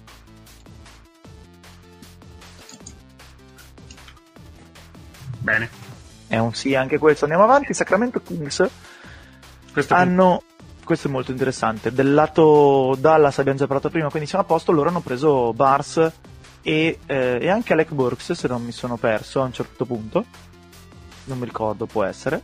Sì, sì, c'è, c'è. Ok, la cosa di Barnes secondo me è molto interessante perché, come dicevamo prima, per Porter con Chicago è un giocatore che a loro serve va benissimo, può giocare 3, può giocare 4, quindi non hanno bisogno di smontare il terzetto Fox, Hild, Bogdanovic che sta funzionando alla grande per la regular season, quindi ai playoff poi magari non sai se puoi permetterti di avere Bogdanovic che marca i Kevin Durant del caso, ci metti Barnes che dei giocatori normali, quindi non Paul George, non Kawhi eccetera, probabilmente è il più adatto a fare quel lavoro lì.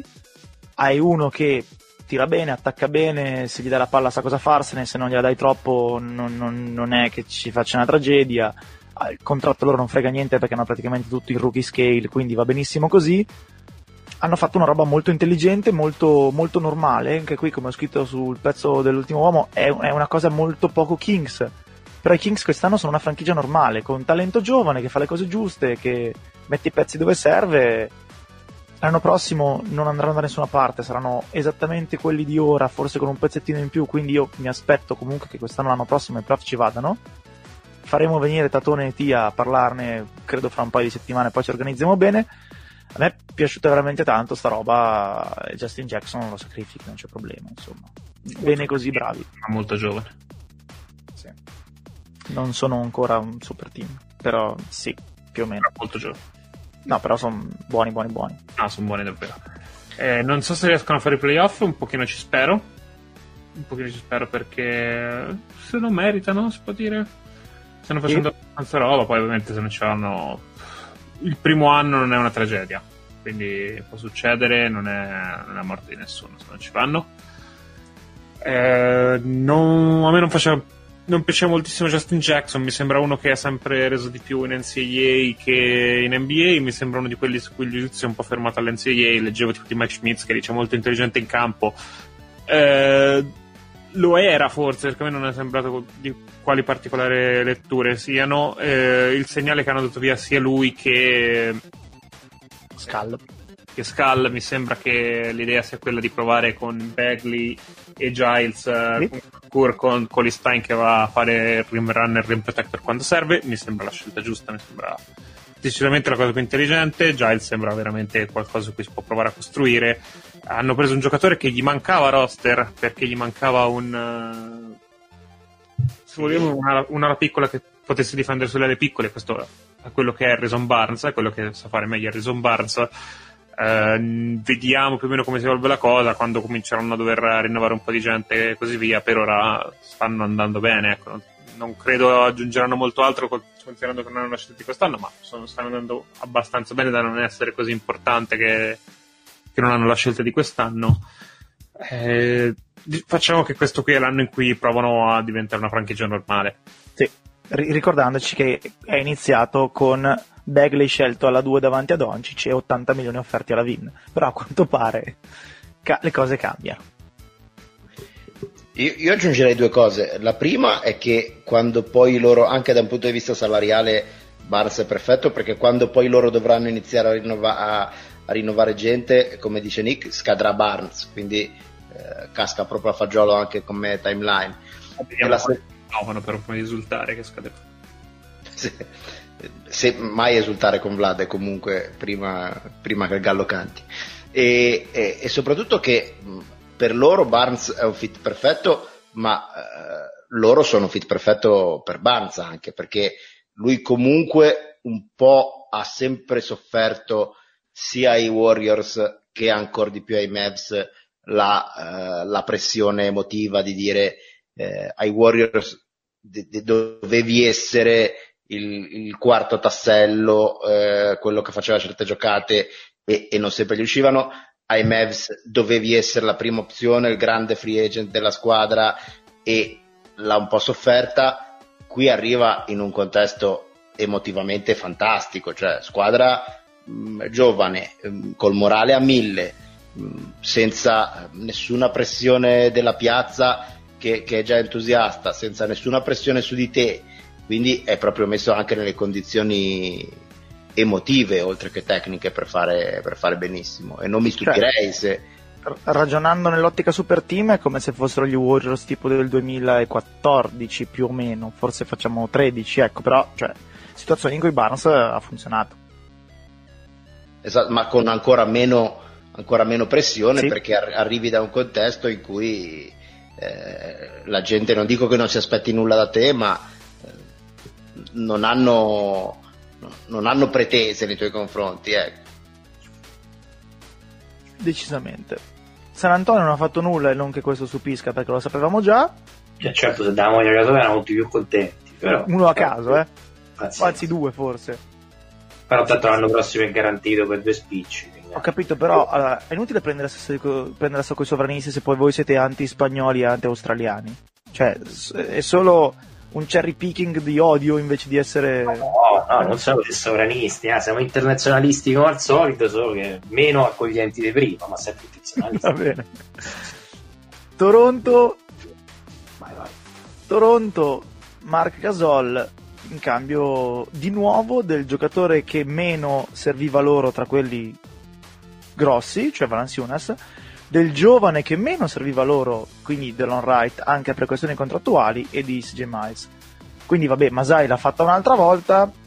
Eh, è vero che Gasol quest'anno sembrava morto, però è anche vero che dovrà fare adesso non so se partirà in quintetto o no stanotte non è partito in quintetto è, è anche lì una dinamica da valutare non, secondo me quello che la prende peggio è Ibaka nel caso quindi Ibaka non puoi metterlo in panchina o metti Siakam o metti Gasol o li fai ruotare la, la questione è che è vero che Gasol sembrava morto ma un conto è sembrare morto di fare il franchise player a ovest in mezzo agli zozzi giocare con Caboclo e Watanabe un conto è se devi fare quello che faceva Valenciunas a Toronto, cioè sei tipo il sesto miglior giocatore della squadra, una roba del genere, e puoi limitarti a fare taglia fuori omicida eh, ogni volta che la squadra avversaria tira, e questo Gasol lo fa, credo, lo farà anche a 80 anni, cioè piantare gomiti e anche addosso alla gente e ucciderla.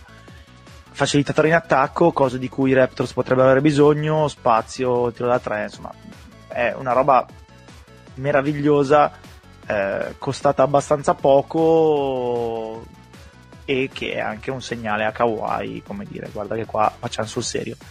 L'unica cosa da valutare un po' è che pare che anche stavolta Masai abbia provato a cedere Lauri, senza successo, eh, ce l'ha provato per Colley, e potrebbe forse questa cosa avere un- una piccola ripercussione sullo spogliatoio o su Lauri. Non sembra per il momento, però non si sa mai.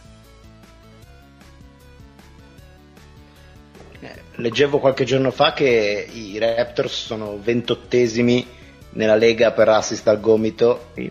e, e Margasol credo che ce l'abbia scritto sulla, sulla carta d'identità passatore dal gomito quindi il fit eh, c'è se fisicamente è in condizione di reggere i playoff eh, questo è, è un tassello che sposta perché aggiunge veramente qualcosa che, che ai Raptors mancava. Questo se però è grosso eh, perché se invece è veramente finita la benzina questi sono 50 milioni in due anni. Masai come al solito si rapporta in modo molto diverso rispetto agli altri, probabilmente perché può permettersi di farlo. Eh, però praticamente a lui non gli frega un cazzo se i suoi giocatori sono scontenti, ha provato a scambiare Lauri, gliel'ha detto, Lauri era contento, Masai se ne è abbastanza fregato, quindi per ora tanto di cappello, poi se non funzionerà più eh, ci sarà da fare altre valutazioni, però per ora bravo lui. Mm, a me piace molto che loro sono riusciti a eh, migliorarsi senza compromettere la loro profondità, che mi sembra una roba molto importante per i Raptors perché è quello su cui puntano fondamentalmente. È la cosa cui eh, diciamo è la loro arma in più rispetto alle altre tre eh, contender dell'Est. Quindi è una cosa che funziona. Eh, l'altra cosa che mi piace molto è che, forse ne ho parlato un poco, Valanciunas il suo problema era che ai playoff c'erano dei momenti in cui non poteva giocare. Con eh, Margasol questa cosa la risolvi, è anche vero che fondamentalmente non, non ti stai prendendo il titolare perché il titolare lo fai Baca e per molte situazioni di gioco giocherà molto più Ibaka che Margasol. Però ecco, un discorso è come arma tattica metto Valanciunas, un discorso è come arma tattica metto Margasol che per quanto non è, ancora, non è più il giocatore che il difensore dell'anno, giocatore franchigia quasi, eccetera, eccetera, bu- buttalo via Marcasol ancora. Sì, sono d'accordo. Poi ripeto, inserito in un contesto in cui gli chiederanno di fare molto meno di quello che faceva. Cioè, è resuscitato Tyson Chandler che sembrava morto da 5 anni. Si è messo a fare della roba un po' più facile, figuriamoci questo. Ma è il discorso che abbiamo fatto per i Sixers, eh, con termini diversi, ma il risultato finale è lo stesso, un upgrade notevole. Ehm, non costa nemmeno tanto se poi si rende utile alla squadra paradossalmente anche perché comunque se danno via Valenciunas che fondamentalmente erano due anni che era tra il dannoso e l'inutile eh, nel loro concetto di rotazione era, cioè, era meno importante delle volte nelle rotazioni quindi e il contratto non era certamente indifferente. E, boh, io francamente non vedo nessuno anche a quello trovare un pelo nell'uovo un problema particolare non, non lo trovo dipende tutto in realtà se resta Leonard l'anno prossimo, altrimenti diventano contratti antipatici. Premesso che se tu hai la, la superstar l'anno prossimo, Lauri comincia a diventare uh, molto meno importante rispetto a prima, c'è un giocatore strumentale piuttosto che un giocatore franchigia. Bene, però uh, se dovesse andare via Leonard e non dovesse arrivare uno dei primissimi free agent, si dovrebbe avere una situazione un po' antipatica.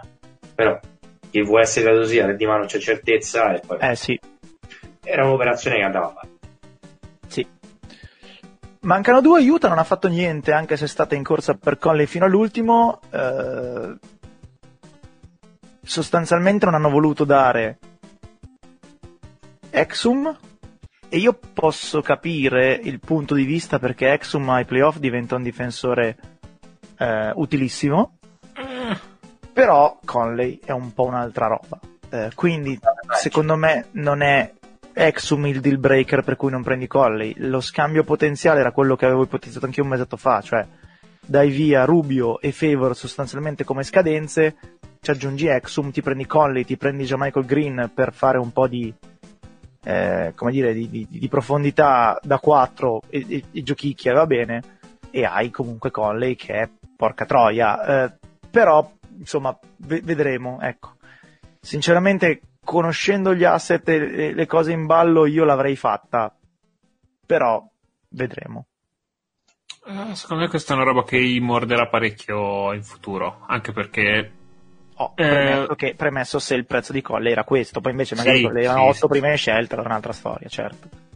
Però, cioè, se dici Exum non lo cedo perché difensivamente mi aiuta ai playoff, cioè Colli cosa fa? Sì, è meno versatile, però sicuramente schifo non fa. Cioè non è uno che devi nascondere, che dici... Boh, quindi, come dicevi te, non è proprio la stessa roba, cioè Exum è uno che magari può tornare comodo in qualche occasione, magari può migliorare un po', Colli è eh, uno che dovrebbe essere uno star e non l'è stato perché l'Ovest è un fottuto casino. Mm non lo so, cioè, non, non, è che aiuta tante altre possibilità per migliorare la squadra. Que- eh, mi sembra in una situazione in scala molto minore, ma quella di Boston, cioè tutti sanno che alla fine degli asset che deve spendere in fretta e se non li spende perdono di valore questi asset.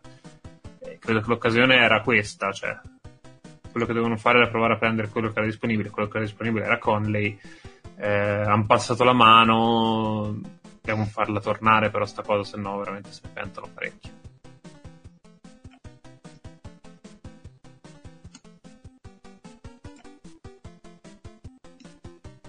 Fleccio, team, avete qualcosa da aggiungere su Utah? No, no, quello che avete detto voi.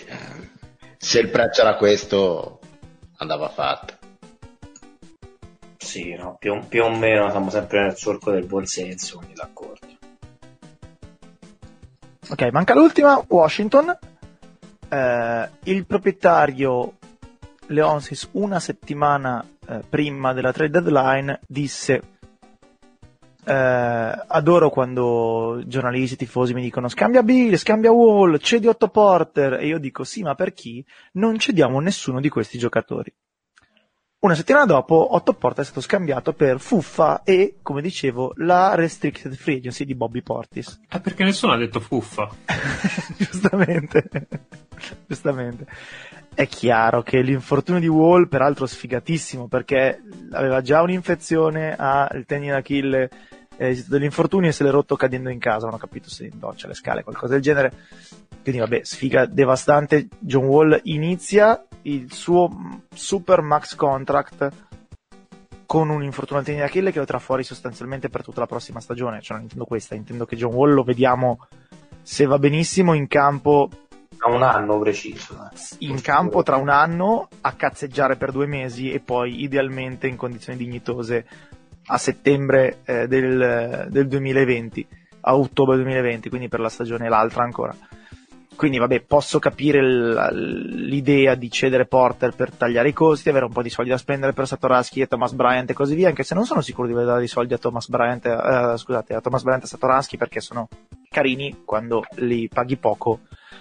Occhio se inizi a pagarli. E resta il fatto che qui si mette no male peggio. Cioè, io non, non ho idea di veramente qua ci sia all'orizzonte degli Wizards, anche perché metti anche che alle prossime discussioni del contratto collettivo rimettono l'amnesty, sarà già troppo tardi perché sarà tipo il penultimo anno di Wall, quindi comunque non aiuterà. E questa è una bellissima rogna. Sono veramente cazzi per gli Wizards, detta fuori dai denti. Ci specie per cazzo. Eh, un po' sì, ma magari trova un altro posto. È uno Posso che si muove l'anziano spesso. della serata? Dai. Cazzi suoi. Ah. Ho chiesto se potevo. Sì, ho capito, però, cioè, Un contumato anziano. sì, però, cioè, se in contumato, eh, se in anziano dobbiamo dire queste cose, piuttosto, Allora ragazzi, la situazione della mia voce è questa. cioè, piuttosto faccio intervenire lui, se dobbiamo sostituirlo così male. Cioè. Sem- sempre- fa sempre ridere. Pensavo che, che calasse un po'. Eh, No, no, no, no, no, Questo no. andrà avanti per dieci anni. Vabbè, basta, direi che per Washington sono veramente amarissimi. Eh, che gli vuoi dire? Già non erano messi bene così. Poi, eh, fortuna di è veramente una roba. Ti, ti leva la voglia di vivere. Hanno ceduto un Morris, però. Quindi magari la franchigia svolta per questo. Lo vedi, non è tutto negativo. Eh. Ma l'ha trovato beh- la squadra Markif? No, in questo momento i Pelicans non hanno voluto toccare neanche con, proprio con le mani di Rich Paul. Hanno detto che, tra l'altro, è di Rich Paul. Che gli ha detto: no, no, no, per favore, levati di torno, per favore, vai via. Anche, anche se non vuoi accettare un buyout, ti tagliamo noi, vai via. Potenzialmente c'è una squadra che ha bisogno di una alla grande. Eh, quale? Perché me ne più di una. Ecco, appunto, perché me ne mente più di una, in realtà. Chi altro? Potrebbe, Ah, potrebbe- potrebbe andare bene a Philadelphia, potrebbe andare bene. Ci sono un po' di posti in cui potrebbe andare bene. Poi tanto magari lui è di Filadelfia, mesi, quindi magari. i, i primi quattro mesi di Morris di solito sono dignitosi, è dopo che sbraca E se, e se fosse questa la presa dei Warriors?